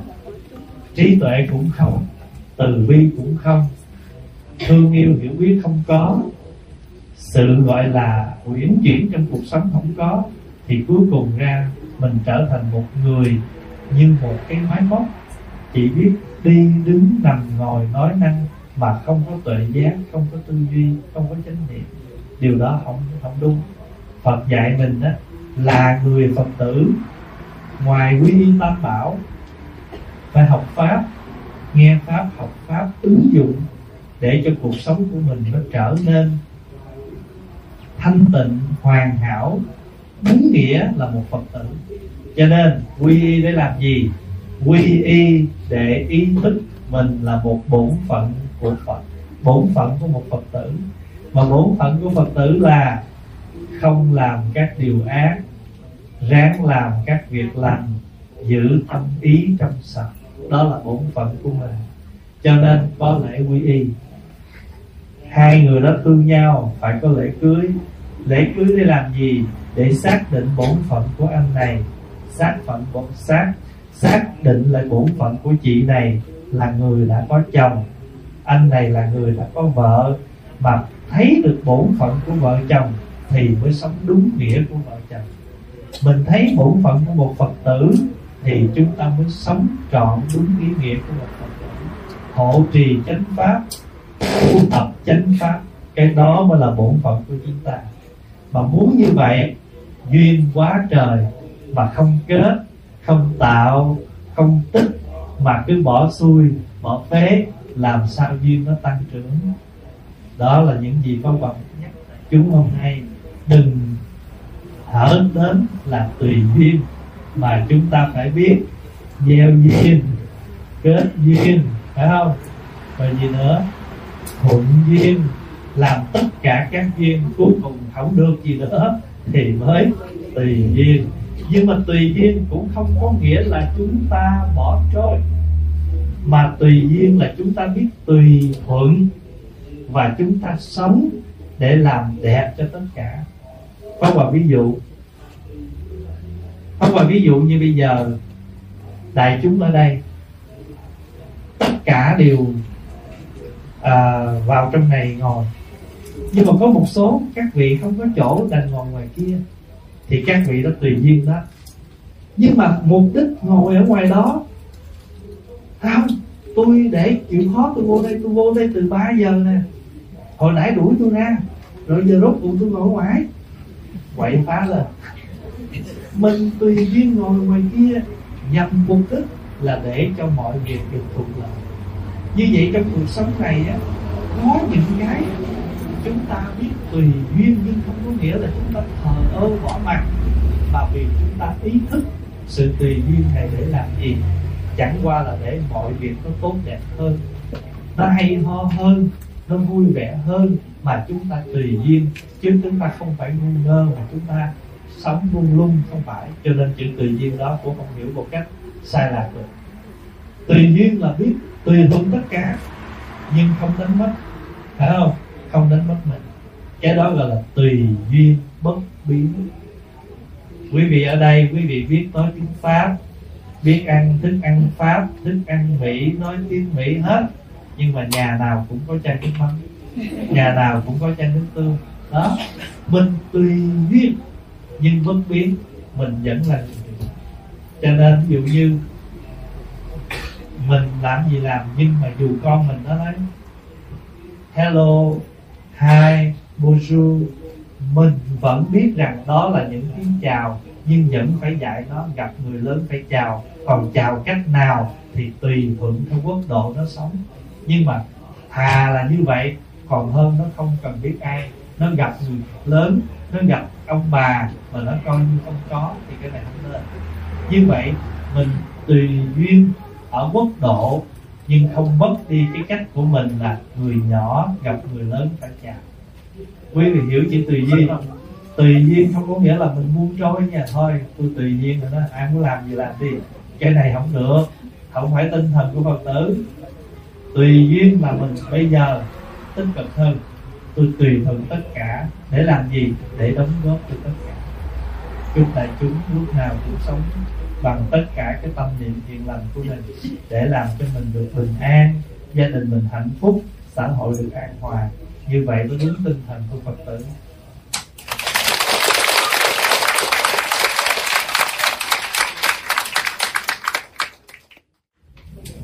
Bây giờ đến phần à, giải thích câu hỏi. Nếu quý vị có những câu hỏi gì, quý vị có thể nêu lên à, rồi mình cùng học hỏi với nhau. Bây giờ đây có một câu hỏi nè. Kính thưa thầy vợ con đã mất hơn 8 tuần nay. Trong bảy tháng đầu con có làm từ thiện như bố thí cúng dường tăng ni tụng niệm kinh địa tạng hồi hướng công đức cho vợ để được vãng sanh về cõi lành.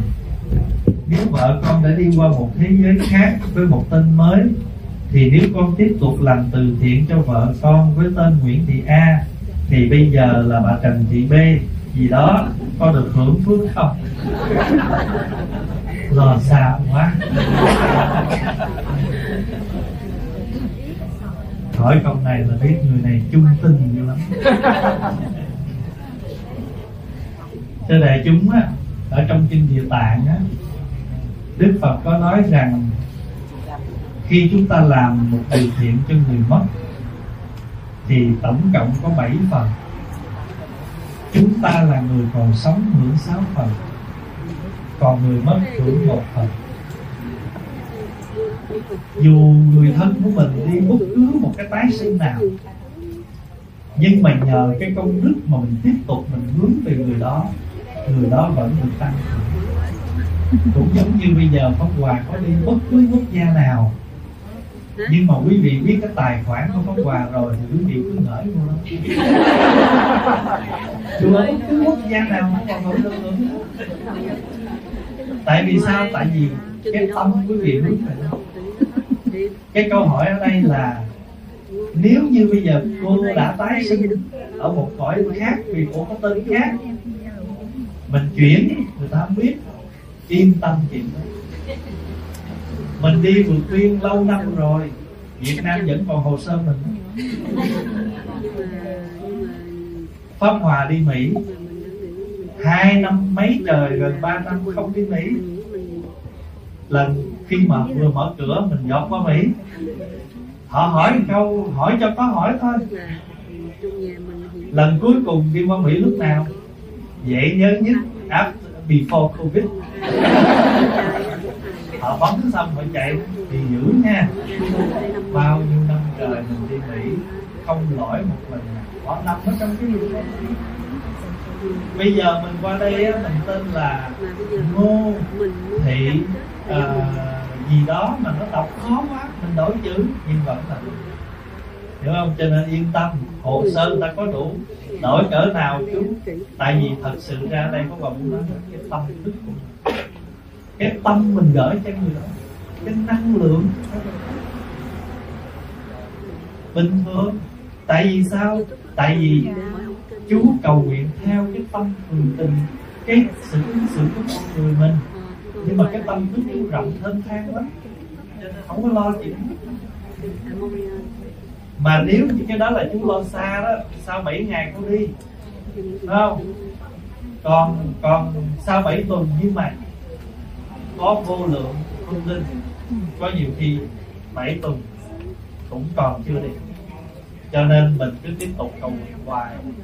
Nhưng mà thưa cầu nguyện nó đứng trên nói trên cái phương diện mà trên cái phương diện à, gọi là thế gian này đó là một cái hình thức để đưa cái tâm chúng ta về đó. Nếu không vì người này sức mấy được kinh phải không? Cho nên nhờ mình tụng kinh mình hưởng vậy có phải là người sống sáu phần không? Người chết có một phần là người chết. Chỉ có cái tiếng là nhờ tôi ông mới tụng vì thương mình mà người thân mới tụng mà người thân tụng thì người người thân rõ nghĩa kinh rõ đường đi nước bước. Cho nên bắt đầu bây giờ người thân mình bắt đầu biết tu. Cho nên mình là tạo duyên, cái khởi duyên. Còn người tu, người thân của mình á, là thuận theo cái duyên đó mà để phát triển các duyên cho nên người mất là tạo duyên đó, nó cái duyên nó chung chung với nhau chuyện cứ tiếp tục tụng chú nên nhớ là bất cứ kinh gì mình tụng, mình vẫn hồi hướng được đó phải không? Thí dụ bây giờ mình ở Canada nè, nhưng mà biết xài tiền Mỹ không? Biết xài tiền euro không? Để giải quyết mấy câu hỏi, dù chết chóc này trong này có một câu hỏi xin phép con được hỏi một câu tại sao khi có người mất thì cúng thất xong còn cúng 100 ngày? Vậy 100 ngày có nghĩa gì? 100 ngày có nghĩa là 3 tháng 10 ngày. Thật ra 100 ngày là mình cúng thêm. Bởi vì cái chính là mình cúng bảy thất. Cái bảy thất đó, nó mang một cái ý nghĩa tâm linh và tình cảm. Về mặt tâm linh thì chúng ta sợ rằng cái người mất đó họ còn vướng bận của cải vật chất, tình cảm gia đình. Cho nên mình cũng vậy thấp để nghi nhờ những cái ngày tụng niệm đó mình khai thị cho người khác. Và đôi khi người mất bám một phần người sống cũng không kém. Có nhiều người còn thương yêu còn còn còn thương yêu còn ấp ủ những tình cảm cho nên vẫn còn đau khổ lắm. Vậy thì mượn cái lễ cúng thất ấy, là khai thị cho người mất. Lỡ họ còn bám thiếu nhưng đồng thời cũng là hội khai thị cho người thân. Để họ mở lòng, họ chấp nhận sự vô thường, sự biến đổi, sự ra đi của người thân mà họ hiệp tâm tạo thành một sức mạnh để đưa lên trong cuộc sống và trợ lực cho người mất. Và họ ý thức được rằng người mất dù có mất rồi, nhưng nếu nhìn cho kỹ thì người mất không mất ở trong trái tim, trong nọ, trong sự sống của gia đình cho nên chỉ cần người sống biết cố gắng sống tốt thì người người mất kia cũng đang sống tốt. Ví dụ đứa con nó mất mẹ nhưng mà mẹ đâu có mất. Nếu mình biết rằng mẹ đang ở trong mình máu của mẹ đang ở trong mình lời dạy của mẹ đang ở trong mình thì người con đó ý thức mở lòng và phát nguyện rằng con sẽ sống thật tốt thật bình an để con có mẹ trong lòng.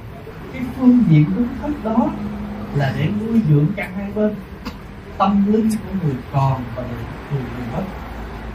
Trên phương diện tình cảm nếu chúng ta vừa mất xong chúng ta đóng cửa dẹp hết thấy tình cảm con người sao nó ngắn. Quá mấy mươi năm mấy mươi năm sống chung làm đám có hai ngày rồi về quên hết không còn nhớ nghĩ về nhau nữa hết. Cho nên bảy thất đó là một khoảng thời gian để chúng ta giữ cái tình cảm giữa con người với con người giữa sống để chúng mình nhớ chúng ta là người đã Đông đặc biệt là đạo Phật. Đạo Phật đi đến đâu là đạo Phật hội nhập được cái tình cảm con người văn hóa của xứ đó. Người ở đông mình là người sống tình cảm. Văn hóa cúng cơm ông bà là văn hóa của người Việt, chứ không phải của chuyện của Phật giáo nhưng mà Phật giáo biết hội nhập vào cái văn hóa đó và rồi thổi vào đó những cái sự giải thoát của đạo Phật để làm cái ý nghĩa cúng đó nó trở nên hay ho hơn, giàu có hơn, đẹp hơn. Nếu con người chỉ sống về mặt vật chất mà thiếu đi phần tâm linh, hay ngược lại chỉ lo tâm linh mà không không quan tâm đời sống thì cả hai đều không nó đều là unbalance nó đều là một sự không có quân bình mà đạo Phật không phải bỏ bên này, bỏ bên kia mà chúng ta biết dung hòa. Mà cái dung hòa gọi là trung đạo. Phật có cái chấm ngay giữa. Phật có cái chấm ngay giữa là để tượng trưng cho tinh thần của trung đạo anh đến đất nước người ta mà anh không hội nhập được với chuyện của người ta, mà anh cứ đem cái chuyện anh đang nói, thì anh không phải là người biết sống. Bây giờ đặt trường hợp một người nào đó qua đất nước Việt Nam mà không bao giờ hội nhập một cái chuyện của người Việt Nam, thì mình cũng đâu có vui. Phải không? Cho nên, về mặt tâm linh, cả hai đều có thể còn vướng mặt ví dụ bây giờ người chồng thương vợ quá, chưa có thấu đáo được cái đạo lý vô thường của kiếp người. Cho nên rồi vướng mắt rồi khóc lóc, rồi đau khổ. Nhưng mà nhờ bảy thất. Bảy thất lên chùa cũng nghe mấy thầy rơm. mấy thầy tụng biết cho mình mở ra ví dụ như mấy thầy xứng một cái câu. Cuộc đời tựa thể chim bao, công danh phú quý hơi nào mà mong.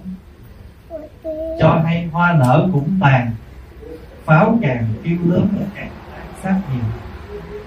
Nghe xong mình người sống bắt đầu an ủi, được an ủi qua những lời kinh, qua những sự chăm sóc của người xung quanh. Thì họ nhẹ nhàng, rồi họ cũng trợ duyên cho người mất, được đi một cách nhẹ nhàng và không có vướng bận không có cho nên cái cuốn đó, nó đều lợi cho cả tâm linh và tình đó là bảy thấp rồi trước khi mà chúng ta chấm dứt chúng ta lại làm một lần nữa một trăm ngày. Một trăm ngày này á theo dân gian thôi nha. người ta gọi, gọi là lễ vui khóc. Cũng giống như con nít á một tháng thì đầy tháng. Một năm chúng ta gọi là thôi non. Đối với người mất chúng ta gọi là lễ thôi khóc đây là pháp hòa nói từ nhân gian nha. Chứ không có dính dáng cho tới đạo phật đó nhưng mà đạo phật biết gì? Biết tùy thuận biết tùy duyên. Nhưng mà bất biến của đạo phật. Bất biến của đạo phật là gì? Là vẫn thổi vào đó chân lý.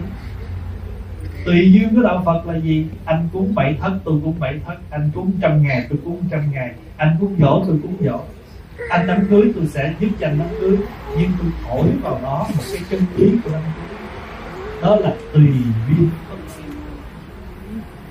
vậy thì mình cúng cho người mất được. Tại sao mà không làm được cho người cho người sống? Họ đám cưới. Mình cứ làm đám cưới cho họ. Nhưng mà đám cưới này bây giờ mình thổi vào đó chân lý để cho nó sống. Mình không cho nó cưới thì nó vẫn. Nó vô chùa nó cưới nó cưới chùa. cưới chùa là mình dạy nó dạy cho đôi nam nữ phật tử biết cách sống. Nó đầy tháng mà không cho nó vô chùa làm nó ra ngoài nó đãi 10 bàn tiệc. Mỗi tiệc mỗi bàn 10 con gà.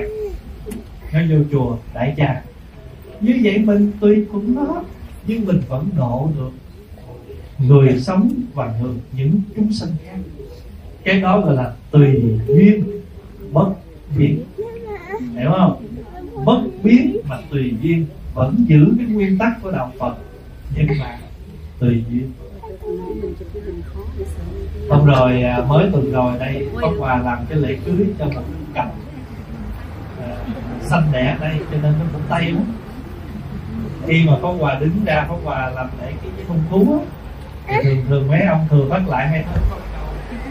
Với quyền hạn luật pháp cho phép. Tôi xin tuyên bố kể từ giờ phút này anh này, chị này là vợ chồng. Và có một câu là, các bạn có thể bắt đầu lễ hôn nhân bằng một nụ hôn. Ông Hòa nói, you can begin your marriage with a hug. Với một sự yêu, một cái ôm, thì cả hội chúng cùng đó là gì? Tùy duyên bất biến tôi tùy duyên tôi tuyên bố câu đó tại vì tôi. Bây giờ đang đại diện cho chính phủ ký với hồng thú nhưng ai bắt phải cứ hôn trước mặt tôi đâu. Hiểu ý không? Tùy biến, bất biến bất biến mà tùy biến. Quý vị nhớ là cái lễ cúng dỗ đúng ông bà không phải có đâu. Đó là lễ cúng của người Việt Nam. Mà đã là của người Việt Nam thì không phân biệt tôn giáo. Không có phải là Chúa không được cúng, tức lành cũng được cúng, ai cũng được được cúng đó vì đó là di phúc bày tỏ lòng con đối với cha mẹ. Người nào mà không có cha mẹ, cho nên mình có bày tỏ với cha mẹ đó là chuyện nhưng mình thổi vào đó chân lý để gì?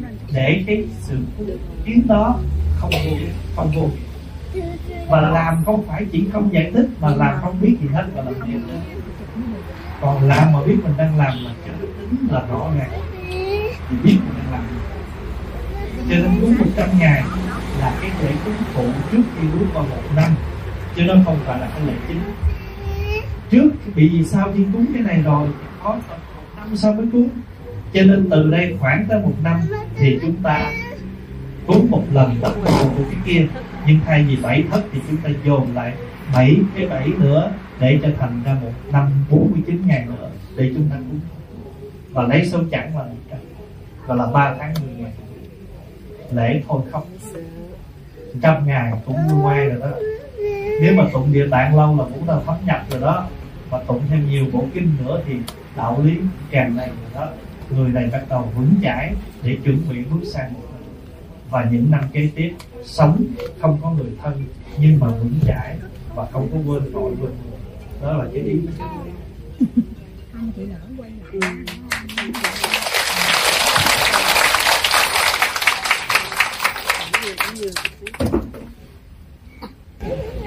Kính thưa thầy, mẹ con nói sao thầy biết nhiều chuyện để kể cho đại chúng, giải nghĩa và giải tỏa những câu chuyện đời thường.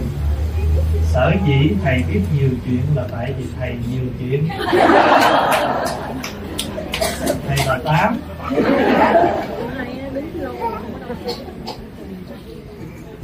con bị một người không thích con, nhiều năm làm khổ con. Dùng tiếng động mạnh như đâm vào tim con vì bà ở trên lầu hai. Con ở dưới lầu, con bị bệnh. Con có phải là nghiệp của con không tốt không? Cái này giữa hai người trên dưới. Có một cái ông đó, ngày nào ông cứ đi làm về, cái ông có thói quen á, ông lột hai chiếc giày ông dùng cái bà dưới lầu đó đầu tiên bà mới lên bà ngọt cửa, bà nói chú ơi chú. Giày của chú dục nhẹ nhẹ. Chú dục kiểu này có ngày chú đứng tim tôi chết chú phải đờ. Ngày hôm sau đi làm về ông dục chiến thứ nhất. Ông nhớ trực lại hôm qua mới bị mắng vốn. Cho nên chiếc thứ hai ông để nhẹ nhẹ.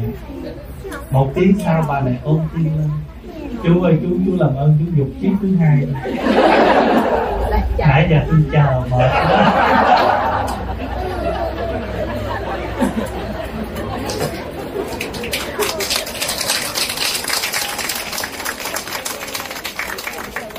bây giờ đem câu chuyện dục dài về uh, suy nghiệm cho mình làm gì với người trên.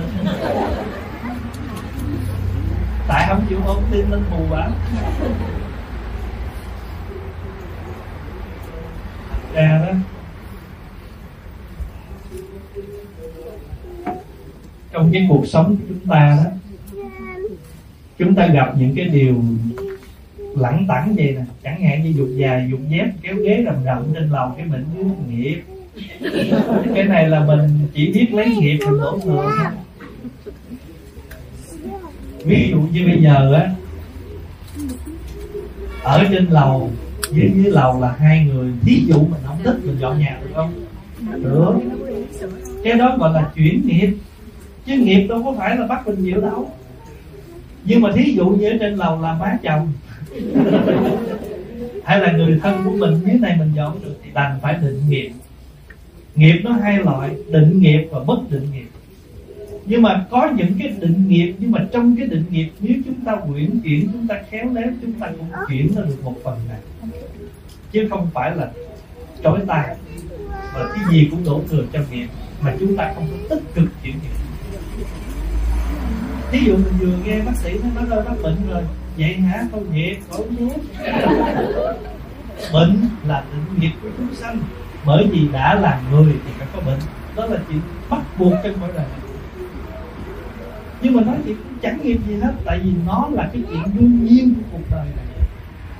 Nếu chúng ta dắt mình thích, mình mình ở trong cõi người này, thì cái chuyện sanh già bệnh chết là chuyện đương nhiên của con người. Không có gì phải khổ hết.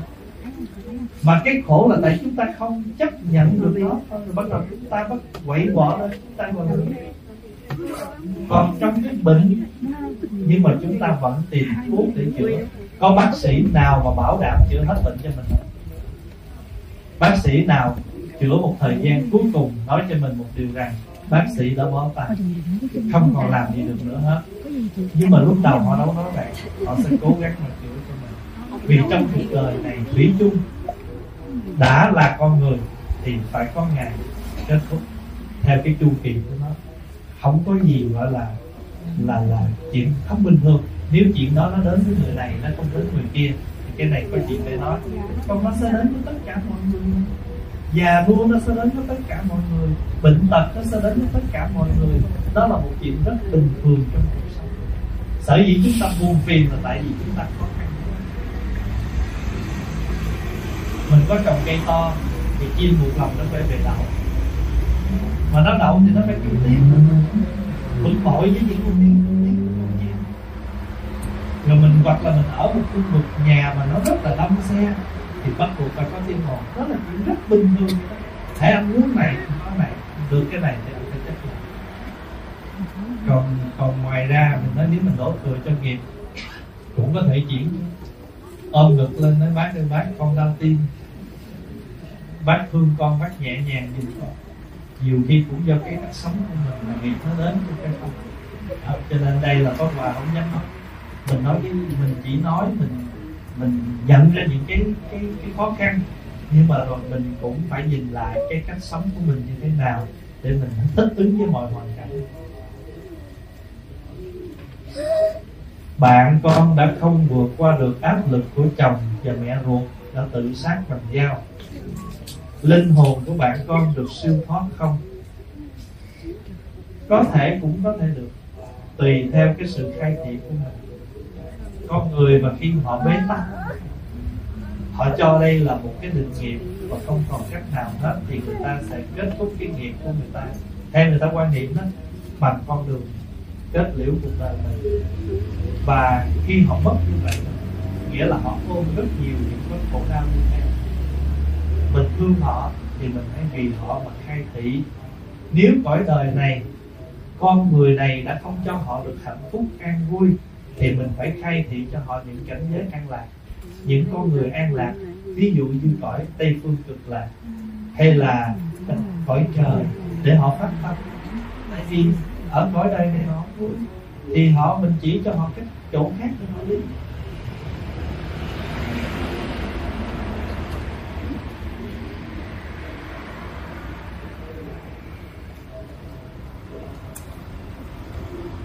À, kính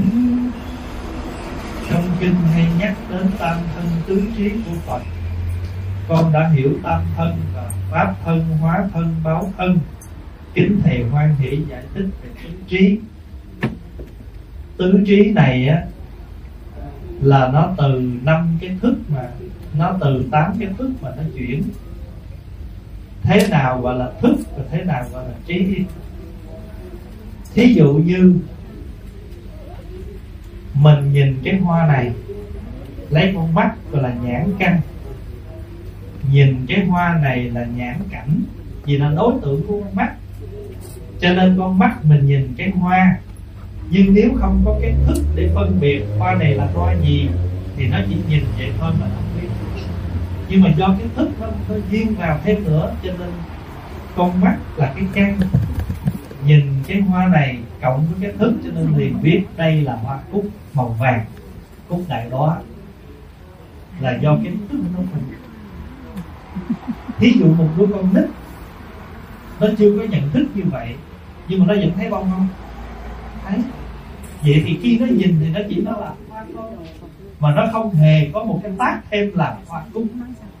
Những khi nó lớn lên, do con người lớn dạy nó, đây là hoa cúc cho nên bắt đầu nó lấy cái chữ Phật cúc để trong cái tâm thức nó. Và mai mốt nó thấy cái này nó móc ra, nó nói đây là nhãn, cảnh, thức.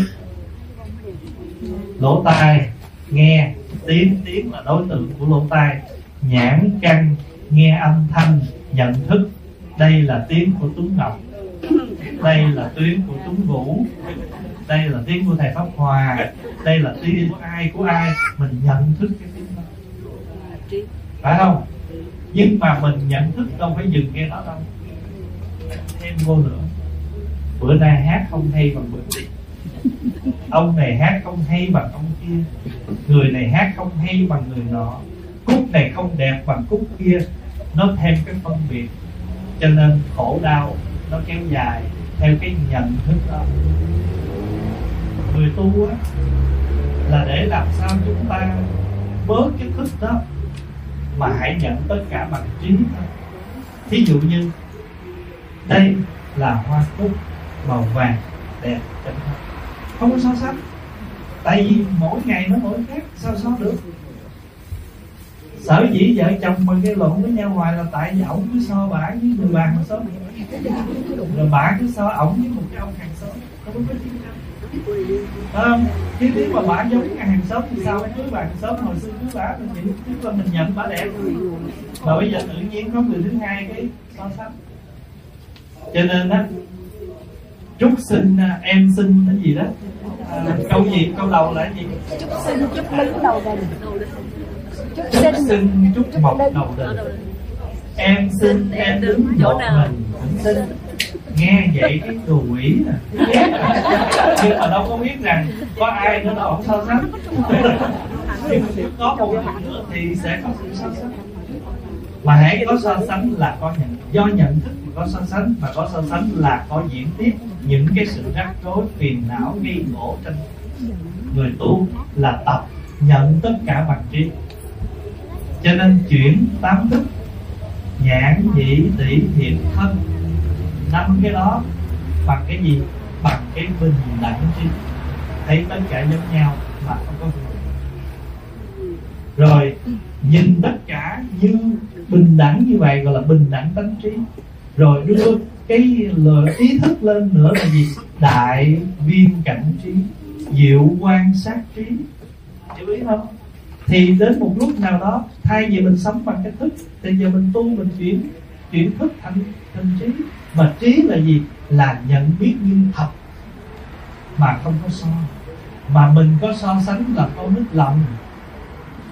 Trời ơi than chuột da dẻ hồng hào gọn gãy bữa nay sao ô về quá vậy?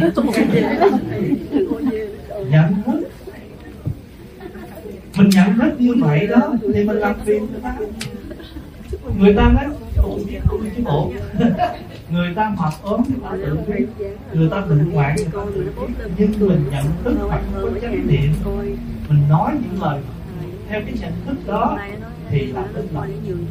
Đó là chưa nói là tự mình gieo rắc những cái khổ đau cho nên tu á, là mình nhận thức. Nhưng mà hãy nhận thức từng có thêm. Cứ nhận tất cả như cái trí. Cho nên bát nhã tâm kinh dạy mình.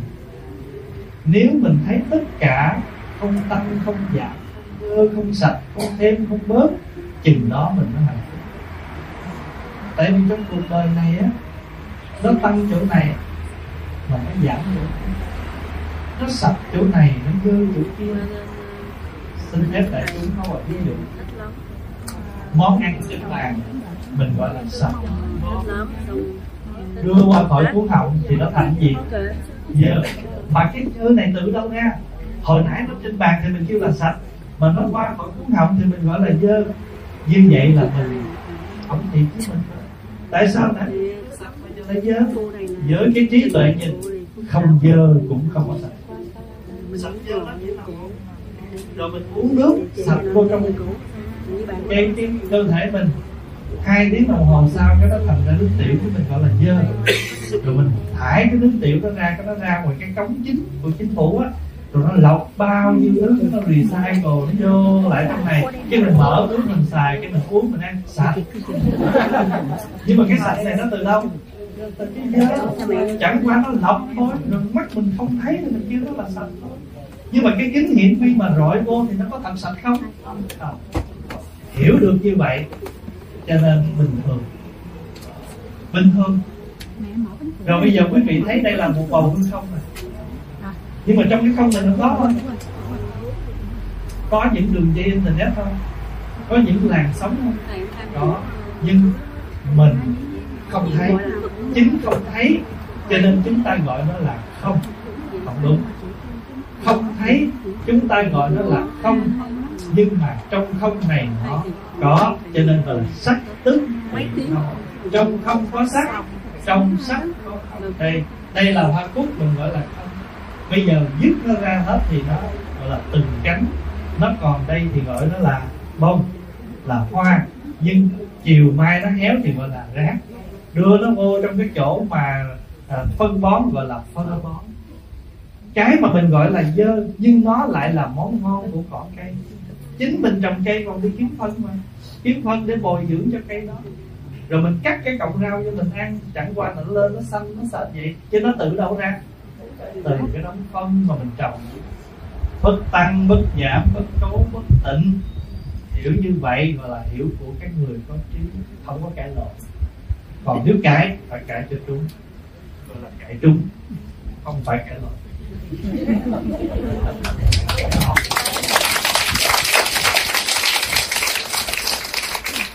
Mà nếu mà là chúng thì có cãi không? Không. Nhận thức như thật là làm gì có cãi. Sở dĩ mình có phân biệt không có cãi. Ví dụ như bây giờ quý vị gọi cái này là cái hoa hồng. Nhưng nếu mà nó thật có thì nó chỉ một tên thôi. Nhưng mà tại sao mình người việt thì gọi là hoa hồng? Người miền nam kêu người người người tiếng miền tây kêu hoa hường rồi người mỹ kêu rose rồi tất cả các nước khác có thể có cái tên khác cho nó. Vậy thì cũng đó mà nó nhiều tên nhưng mà bản thân nó không hề cãi lộn gì nó biết. Dù kêu gì kêu, tôi vẫn là tôi dày thôi tại vì tôi đặt mình con người đặt cho nó cái tên là hoa hồng. Chứ nó không tự xưng à. Không có cái hoa nào nó nhảy ra nó xưng nó tên gì hết á. Do mình đặt nó một cái tên, rồi mình khổ đau với cái tên do mình phải không?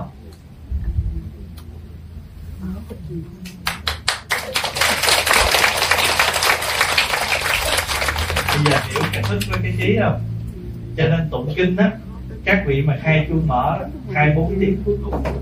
Khai chuông mở hoặc là tụng kinh xong cái chi ra ca lệ ta ba an ha dứt tứ.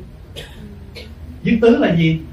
Nghĩa là dứt sanh lão bệnh tử chuyển tất cả các cái thức thành ra tư cho nên tiếng chuông tiếng mõ nó biểu tượng biểu tượng của pháp tu, biểu tượng của giáo lý bạch thầy con muốn hỏi nghiệp của mình làm sao để mà giải nghiệp? Thí dụ không nặng về nghiệp tham, nhất là tham sắc dục. Học theo phẩm cổ môn. Thưa thầy, không có gì mà mắc cỡ hết không có gì sai hết. Tại mình là con người. Và mỗi một con người thì có một cái problem khác nhau. Thí dụ có nhiều người họ không tham tiền nhưng họ tham danh. Có những người không tham danh mà tham tiền.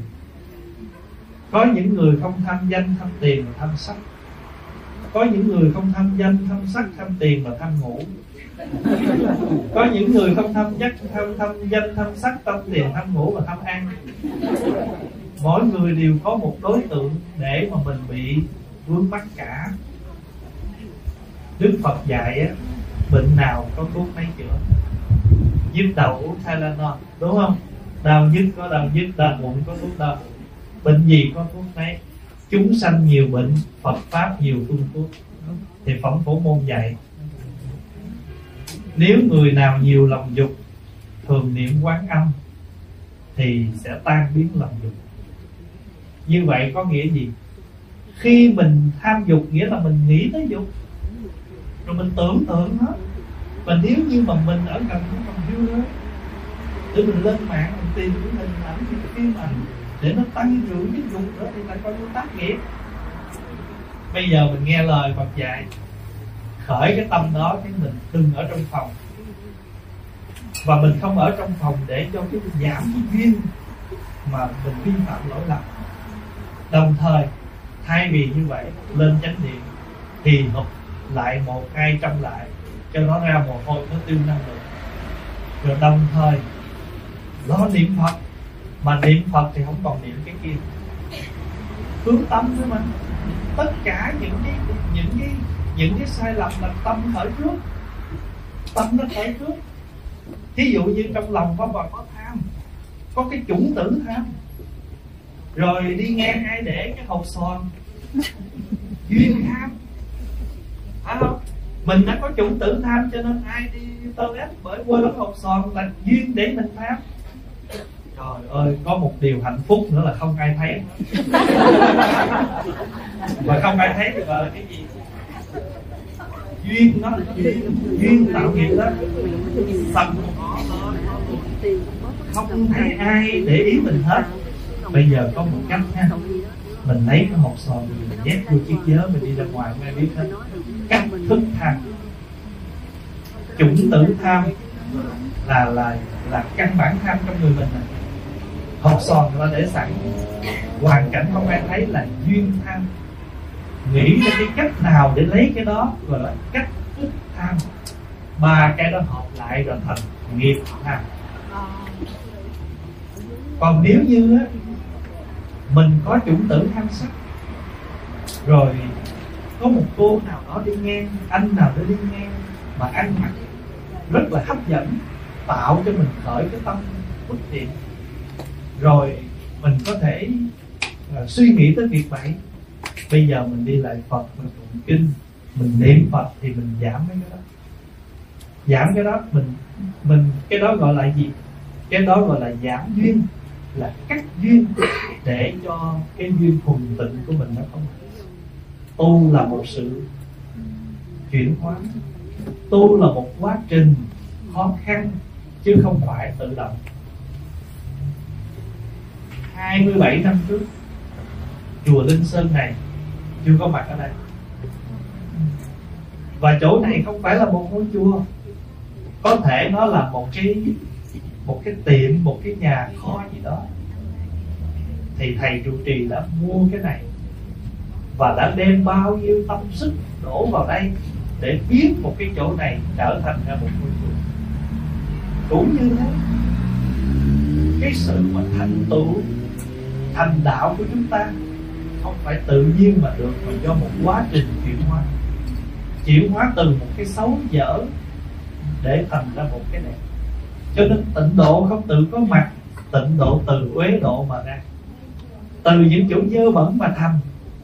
Mà nếu chúng ta không để tâm vào cái uế độ đó thì uế độ sẽ không thành tịnh độ cho nên người nào muốn vãng sanh tịnh độ được nhưng mà nhất định là tâm anh phải duyên với cảnh đó. Anh phải cố gắng hàng ngày tịnh độ tham, tịnh độ sân tịnh độ si, chuyển hết tất cả những nghiệp xấu đó. Anh mới về cõi kia được. Cho nên cõi kia có mặt, chứ không phải không. Nhưng mà có với ai? Có với người tịnh độ chứ. Địa ngục có mặt không?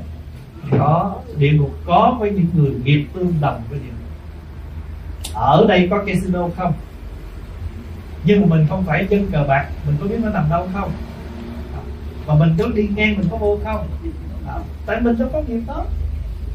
Nhưng mà nếu mà cái người nào mà có cái nghiệp mà của casino thì ở trăm cây số dẫn lái xe đi. Có 5 đồng cũng chạy vô, có 10 đồng cũng chạy vô, với cái ý niệm là gỡ gạt nhưng mà đâu có biết rằng nó gạt mình để nó gỡ mình. Hiểu ý không?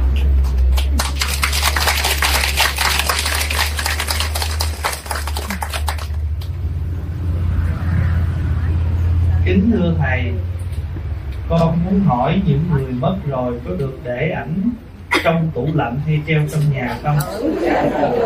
Để trong tủ thì đi để ngoài tủ phải không? Thật ra, hình ảnh của người thân mình như là con cháu gia đình mình. Mình cái nào thờ thì mình thờ. Cái nào mình muốn treo kỷ niệm treo kỷ niệm không có sao hết vì đó là người thân của mình. Xin phép đại chúng có hòa thưa một điều nè. Con mèo, con chó, mình nuôi, mình chụp hình cũng dán đầy nhà. Nó chết rồi cũng treo đầy nhà. Thì tại sao người thân mình? Không có gì trở ngại. Hết cái nào thờ thì mình để hình thờ. Thân mình muốn trưng đâu cũng được.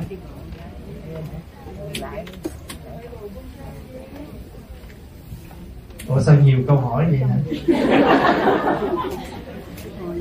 Mà quý vị còn nhớ không?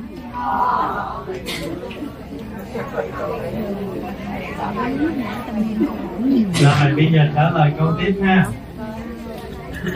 Thưa Thầy Thầy cho con hỏi thế nào là bốn thí ba la mật Phước đức của việc bố thí trong kinh kim cang nên hiểu như thế nào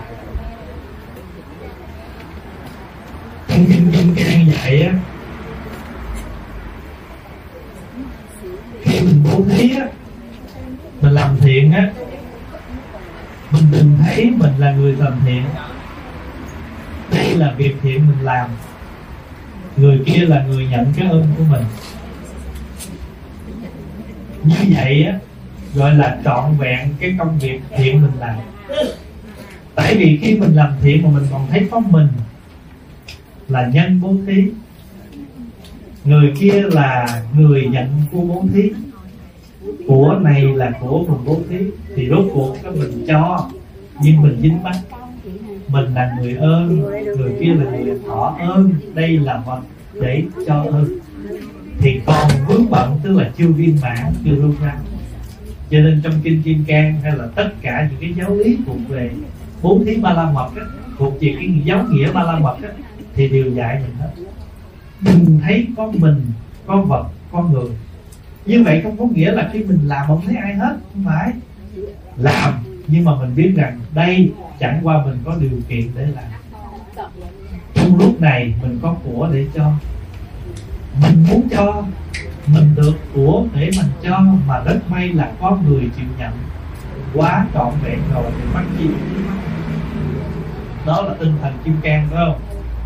Bây giờ nói theo tinh thần kinh di đà. Kinh di đà nói người nào muốn về cực lạc phải hỏi đủ ba điều kiện. Là thiện căn, phước đức, nhân duyên. Thiện căn là cái gốc lành mình phải có. Phước đức là cái cái cơ điều kiện mình có. Nhân duyên là mình có đủ cái điều kiện để nhận. Thí dụ bây giờ như Phật đem cái này đúng rồi thí dụ này mình có thiện căn muốn bố thí, là cái căn lành mình có. Nhưng lòng muốn cho mà không có gì để cho. Phải không? Thì không có phước, cho nên muốn cho gọi là thiện căn. Còn phước đức là có của để cho. Còn nhân duyên là có người chịu nhận. Cho nên cái đó là chuyện, nếu mình nhìn cho sâu thì rất cảm ơn điều kiện của mình. Có nhiều khi của thì có, người xin thì có mà thiện căn không có cho nên không cho. Nhiều người vậy lắm. Mà người ta như vậy là tại ta nghĩ sao? Cho hết lấy gì ăn? Nhưng mà người muốn thật tâm cho thì nói, ăn hết lấy gì cho? Còn người không muốn cho thì nói sao? Cho hết tôi lấy gì tôi ăn. Có những người có của, thậm chí người ta đứng gõ cửa để xin, nhưng thiện căn không có, không cho. Cho nên mình phải thấy rõ, mình muốn tu muốn tu nha, mình muốn tu. Được. Cái phước là có tay, mắt, mũi, miệng đầy đủ để mình thọ nhận giáo pháp và có người tổ chức pháp thoại, pháp hội cho mình tu. Đó là thiện căn, phước đức, nhân duyên. Mình làm việc gì, đừng thấy có mình. Người kia và của ba cái này nó rỗng, nó bình lặng thì cái tâm mình mới yên ổn. Thí dụ mình thấy thí dụ bây giờ mình thấy đi mình thấy là có người cho người nhận đi. Mai mốt cái người đó làm gì trật cái mình chửi mới người vô ơn bạc nghĩa. Tôi đã từng làm phước mà không có nhớ khổ không?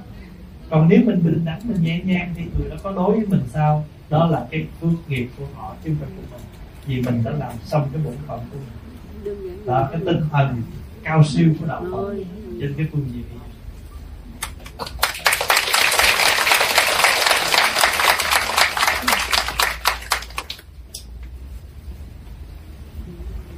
Bạch thầy con đã quy lâu rồi, Nhưng con hay phạm giới sát sanh. Con thì thường giết những con mũi sâu kiến bọ trong nhà. Như vậy sẽ bị tội gì?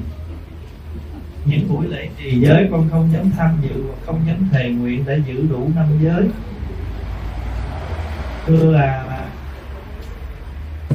khi mà mình ở trong chỗ mình ở, có những con vật như gián ruồi dế, vân vân trước khi mình có những thái độ tệ với họ, như là giết họ đó, thì mình nên có những lời khuyên lên hay là cảnh cáo. Ở đây cảnh sát muốn phạt mình cũng phải cảnh cáo vài lần. Nhà mình không xuất tuyết, city đi ngang thấy sẽ gửi giấy về. Cho mình thời hạn là 48 tiết bám 48 tiết để mình làm cái việc đó mình không làm thì họ sẽ xuống làm thì chừng đó mới phạt phải không? Warning cảnh cáo. Cũng như vậy nhà mình những con vật nó nó hại trong nhà đó. Trước khi mình có thái độ hơi uh, xấu với họ đó thì mình nên báo cáo cho họ biết.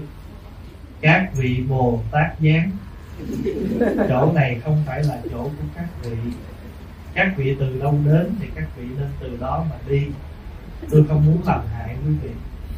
Và tôi cho quý vị biết trong ba ngày nữa một tuần nữa tôi sẽ có thái độ. Nếu quý vị không đi thì chừng đó quý vị có phải chết với tay tôi thì có đâu phải lỗi đâu.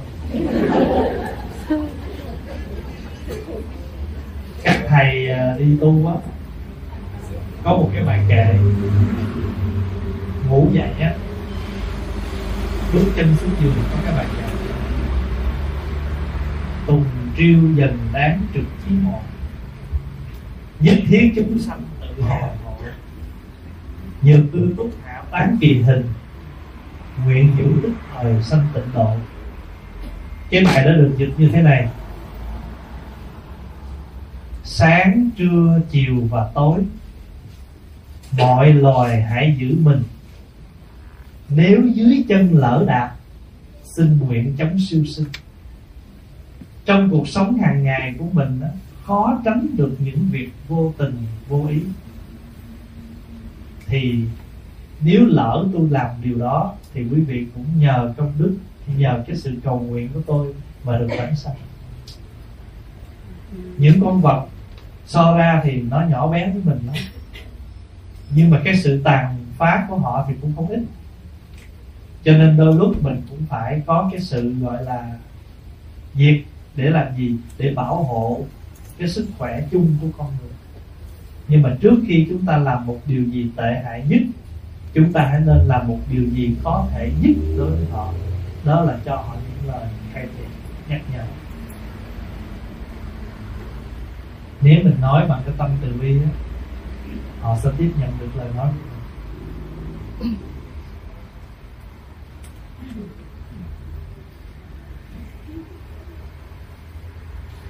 Con thấy có người nói, Phật giáo vừa là tôn giáo, lại tôn giáo. Nói như vậy đúng hay sai? Tại sao? Mà nếu sai thì tại sao? Em cũng không biết tại sao. Thật ra, tùy theo mình nhìn đạo Phật như thế nào. Ví dụ như mình nhìn đạo Phật là một triết lý để sống cũng được mình nhìn đạo Phật là một con đường tôn giáo cũng được. Nhưng mà cái tôn giáo của đạo Phật nó có một cái đặc biệt là nó không dừng ở một cái nhìn đi tôn giáo mà chúng ta không không làm gì đối với một tín đồ, đối với một quý vị nhớ là một tín đồ của tôn giáo Phật giáo đó, là vị tín đồ đó không phải chỉ tự nhận mình là tín đồ biết thờ cúng chấm hết, mà tín đồ đó phải biết phát triển những gì mình học ứng dụng trong đời sống của mình, thì tôn giáo này có giá trị. Còn nếu như mình chỉ có tin thờ cúng, bái lại, mà chúng ta không làm gì những gì Phật dạy hết, và thậm chí người ta nhìn mình, người ta rất sợ hãi vì mình mang cái danh nghĩa của đạo Phật, mà chúng ta không ứng được gì của đạo Phật còn dạy đó là từ bi trí tuệ, đó là bỏ ác làm lành cho nên á, việc gì á, mà mình dừng cái đó thì chúng ta không phát triển được.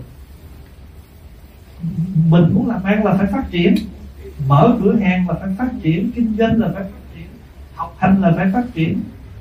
Thậm chí cơ thể mình từ nhỏ nó cũng phát triển từ nhỏ nữa đó.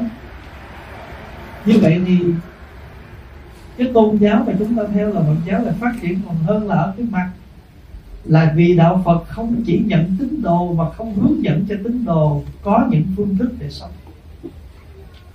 Cho nên nếu mà từ tất cả mọi cái tín đồ biết hướng cuộc đời của mình vào đúng cái con đường của đạo Phật ấy, thì từ đó mình sẽ đi xa hơn nữa là tôn giáo. Nhưng mà cũng là gì? Cũng là một đạo lý để chúng ta sống. Chúng ta không dừng ở đó còn nếu mà chúng ta nói đạo Phật là một triết lý triết lý để làm gì? Triết lý để gây ngộ à?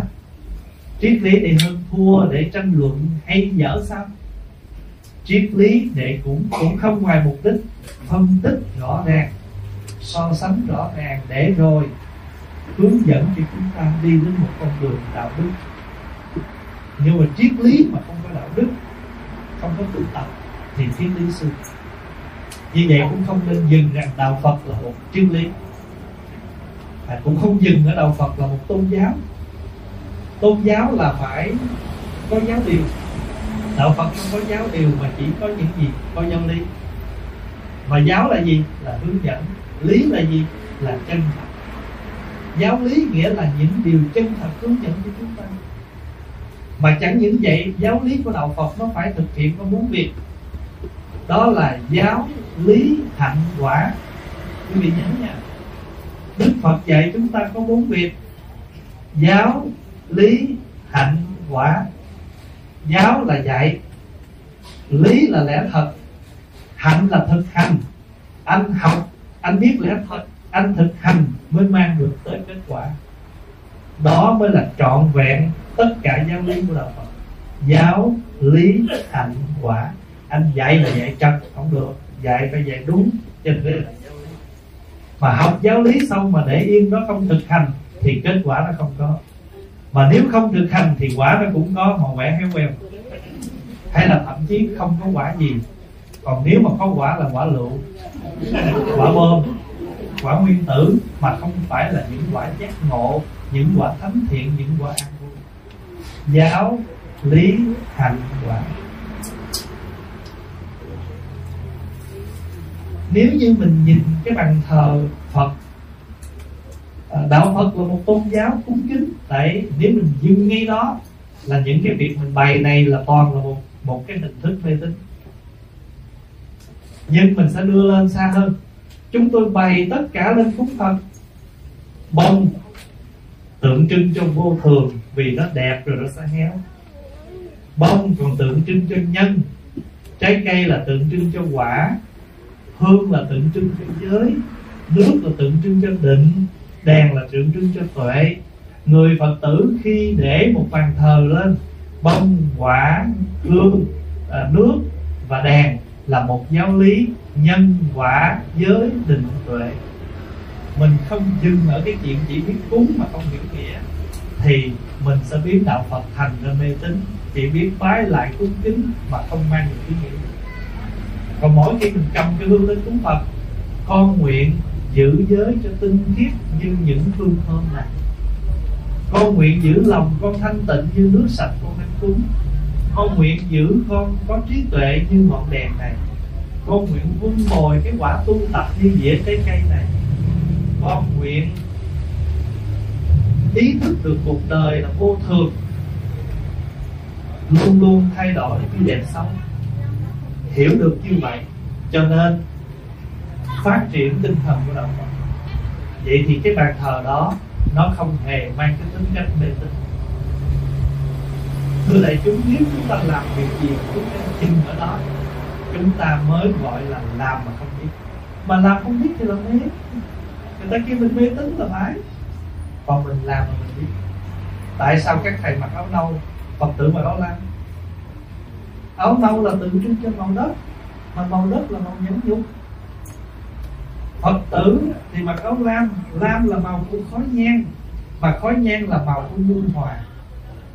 Mà thầy với phật tử mà sống có nhu hòa, có nhẫn nhục, mới là đạo đó. Hơn nữa, khói thì nó bay lên, tượng trưng cho tâm tự tại giải thoát. Cho tàn nó rơi xuống là tượng trưng cho tâm nặng chịu rớt rơi như vậy mặc áo tràng lam là để nhắc nhở mình, lúc nào mình cũng phải có nhu hòa nhẫn nhục.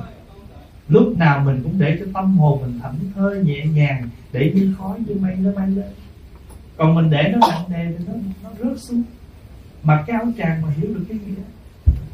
Tại sao cắt miếng vải nguyên đi cắt chi giữa hai tà, sau hai tà, ở trong tà ráp là nó năm tà?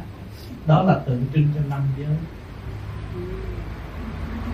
ở trong có miếng vải, tại hạt tiện này nó ngắn ngắn ở ngoài có hai miếng ráp lại. Ở đằng sau là hai miếng ráp lại là năm miếng là ngũ giới.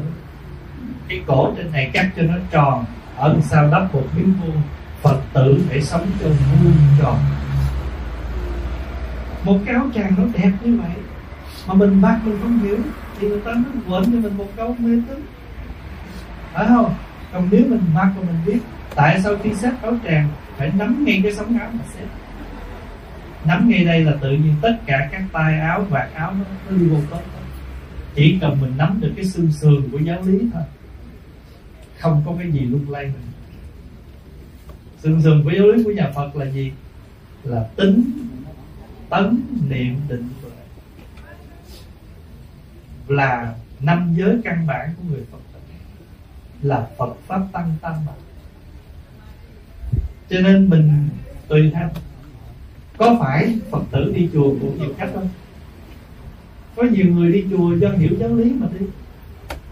Có nhiều người đi chùa là tại vì chùa có cơm ngon mà đi. Có nhiều người đi chùa là tại dòng thầy trụ trì dễ thương tôi tới có nhiều người đi chùa là tại người thân tôi mất tôi đi cúng. Thì như vậy thì tất cả mọi người đi chùa đó đều có cái lý do khác nhau. Cũng giống như anh đi vào cửa đạo bằng nhiều cách đi vào cửa chùa bằng nhiều con đường khác nhưng khi đi vào trong này rồi á, tôi không cần biết nó đi bằng cái lý do gì, bằng chén con trai, bằng cuốn thất, bằng tình cảm. Nhưng tất cả đều phải trở về với chánh niệm đều phải lễ phật đều phải nương tựa tam bảo đó. Tại vì nếu anh không nương tựa tam bảo, mà anh chỉ thích thầy trụ trì thôi, thời gian anh sẽ chán nản. Tại vì có lúc thầy trụ trì làm anh không vui, phiền não anh vẫn rơi đó tôi đi chùa là tại vì tôi thích chùa đó nó không ngon nó không chay ngon. Được không sao hết không tội lỗi gì hết. Nhưng cuối cùng anh phải ráng là tu này tại vì nếu anh không tu mình chỉ giữ con đường đó thôi mai hút chùa khác nấu ngon hơn anh giọt mất như vậy thì phật tử nó cũng có gì? Tình cảm phật tử và chân chân chánh phật tử. Tình cảm phật tử là đi chùa gì gì vì tình cảm. Chùa để dễ thương tiếp đãi ân cần nấu ăn ngon. Chùa kia không dễ thương đã nấu dở một phần hạt tỷ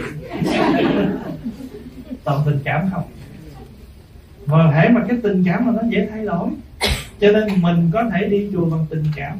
Nhưng một thời gian rồi tu học rồi hiểu đạo rồi phải chuyển cái đó. Chuyển cái đó thành ra một phật tử có lý trí có tuệ giác. Là mình đi chùa để tu tập để chuyển hóa. Còn hồi nãy mình mới tu bằng con đường đó nhưng bây giờ hiểu đạo. Chuyển đó, chuyển nghiệp đó cho nên tu là mình còn nếu mình nhìn đạo Phật bằng một tôn giáo là mình một là một tín đồ Phật là một vị giáo chủ thôi thì giáo chủ với tín đồ chỉ có vậy thôi. Không có đi xa giống như mình vô mình nói tôi xuất gia với thầy đó. Tại vì thầy đó rất giỏi rất hay rất nổi tiếng ví dụ vậy. Nhưng mình không hề học hỏi gì của vị thầy đó hết thì mình chỉ có cái tiếng không chừng mình còn làm hại ông thầy thôi. Cha làm thầy mà con đốt sách thầy thì rất dễ thương mà đệ tử cũng rất dễ ghét. Thì như vậy nó uổng cho nên chúng ta phải biết phát triển. Chúng ta đến cái gì cũng được hết. Nhưng mà cuối cùng chúng ta phải thêm vào đó. Cái đạo lý chân không gì nó hết giờ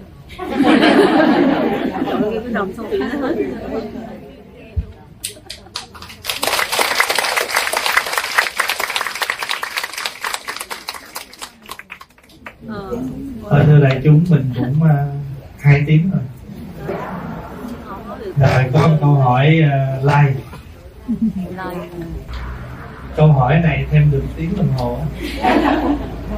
Chị phật tử hỏi hồi nhỏ con đi chùa con thấy ít người lắm. Sau này con đi chùa con thấy chùa nào cũng đông. Vậy mà tại sao người ta vẫn nói mạt pháp quý vị hiểu chữ mạt pháp không? Mạt mạt chữ mạt là cái gì? Là nghèo là sao rồi cố cố mạt là sao? Rồi thưa đại chúng là Phật pháp có chia làm ba thời kỳ. Thời kỳ thứ nhất gọi là chánh pháp. Mà chữ chánh pháp được dịch nghĩa là thiền định kiên cố. Nghĩa là thời đó ai tu cũng chứng hết tại vì không có iphone. Không có iphone và không có ai réo không. Và không có bất cứ một cái lôi kéo nào hết. Tu rất dễ dàng. Dễ nhập định. Dễ chứng quả. Thời đó là thời kỳ chánh pháp. Và đức phật còn tại thế cho nên hỏi đạo rất dễ.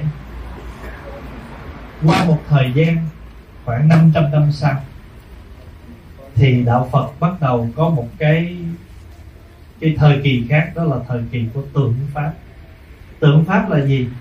Được dịch nghĩa là tháp viện kim cô. Nghĩa là chùa chiền rất nhiều, xây dựng rất lớn, nhưng mà nội dung không có.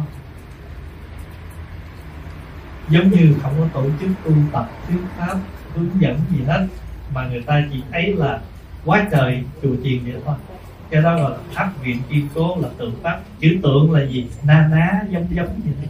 Giống như đồ giả vậy đó. Đồ lô cam đến khi con người đấu tranh kiên cố cãi cọ tranh đấu học giáo lý đấu nhau viết bài phân biệt à, hay dở chê bai dèm pha. Trường hợp đó gọi là mạt pháp gọi là đấu tranh kiên cố giáo lý của đức phật không hề có mạt. Đó là chân lý, sao mạt được?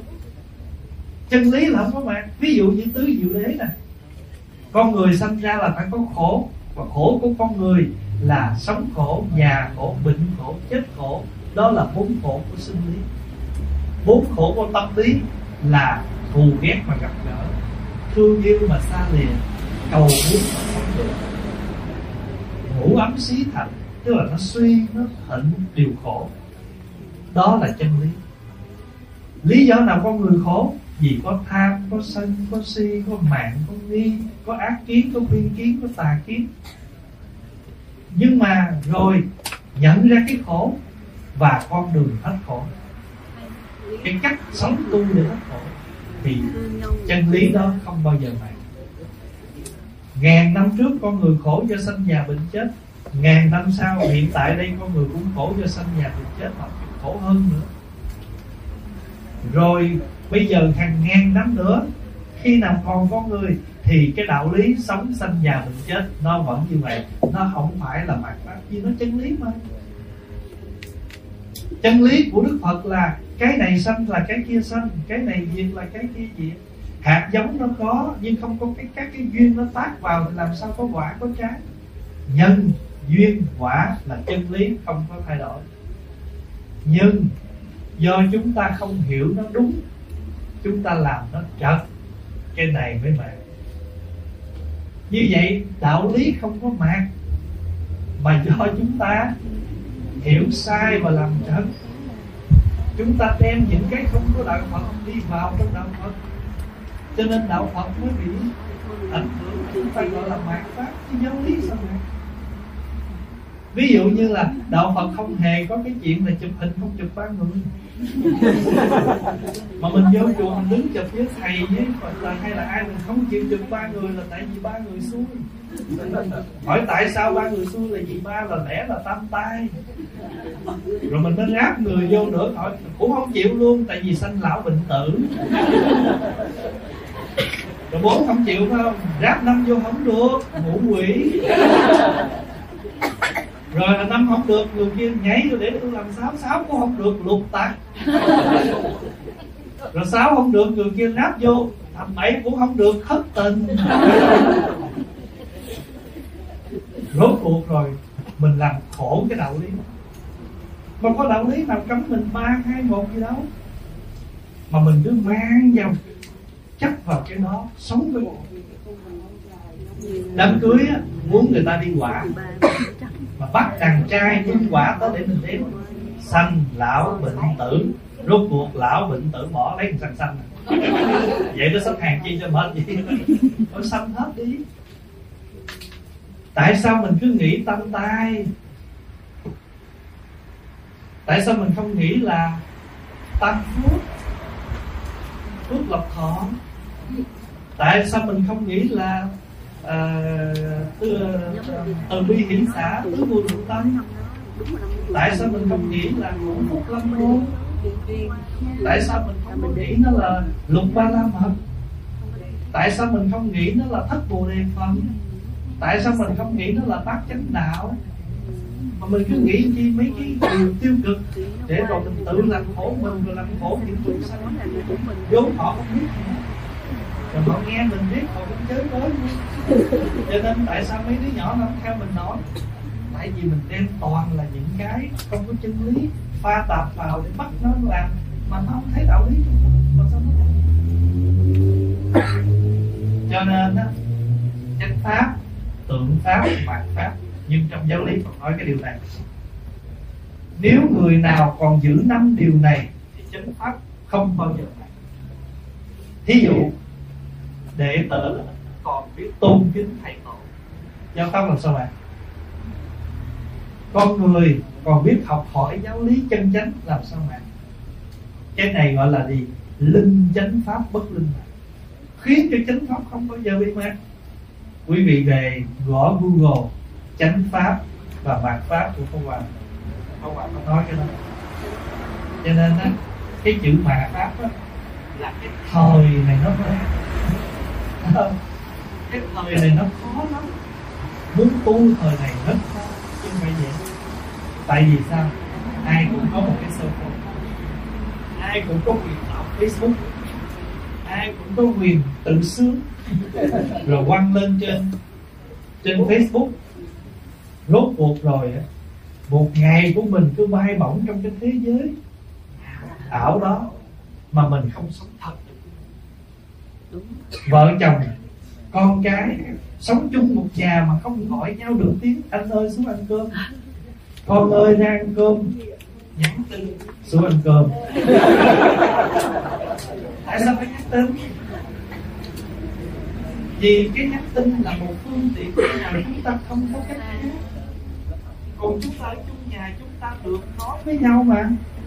Chúng ta còn được nghe tiếng nhau mà. Tại sao chúng ta không làm điều đó? Có phải là gia đình bây giờ nó mạc không? Nó mạc là tại do mình.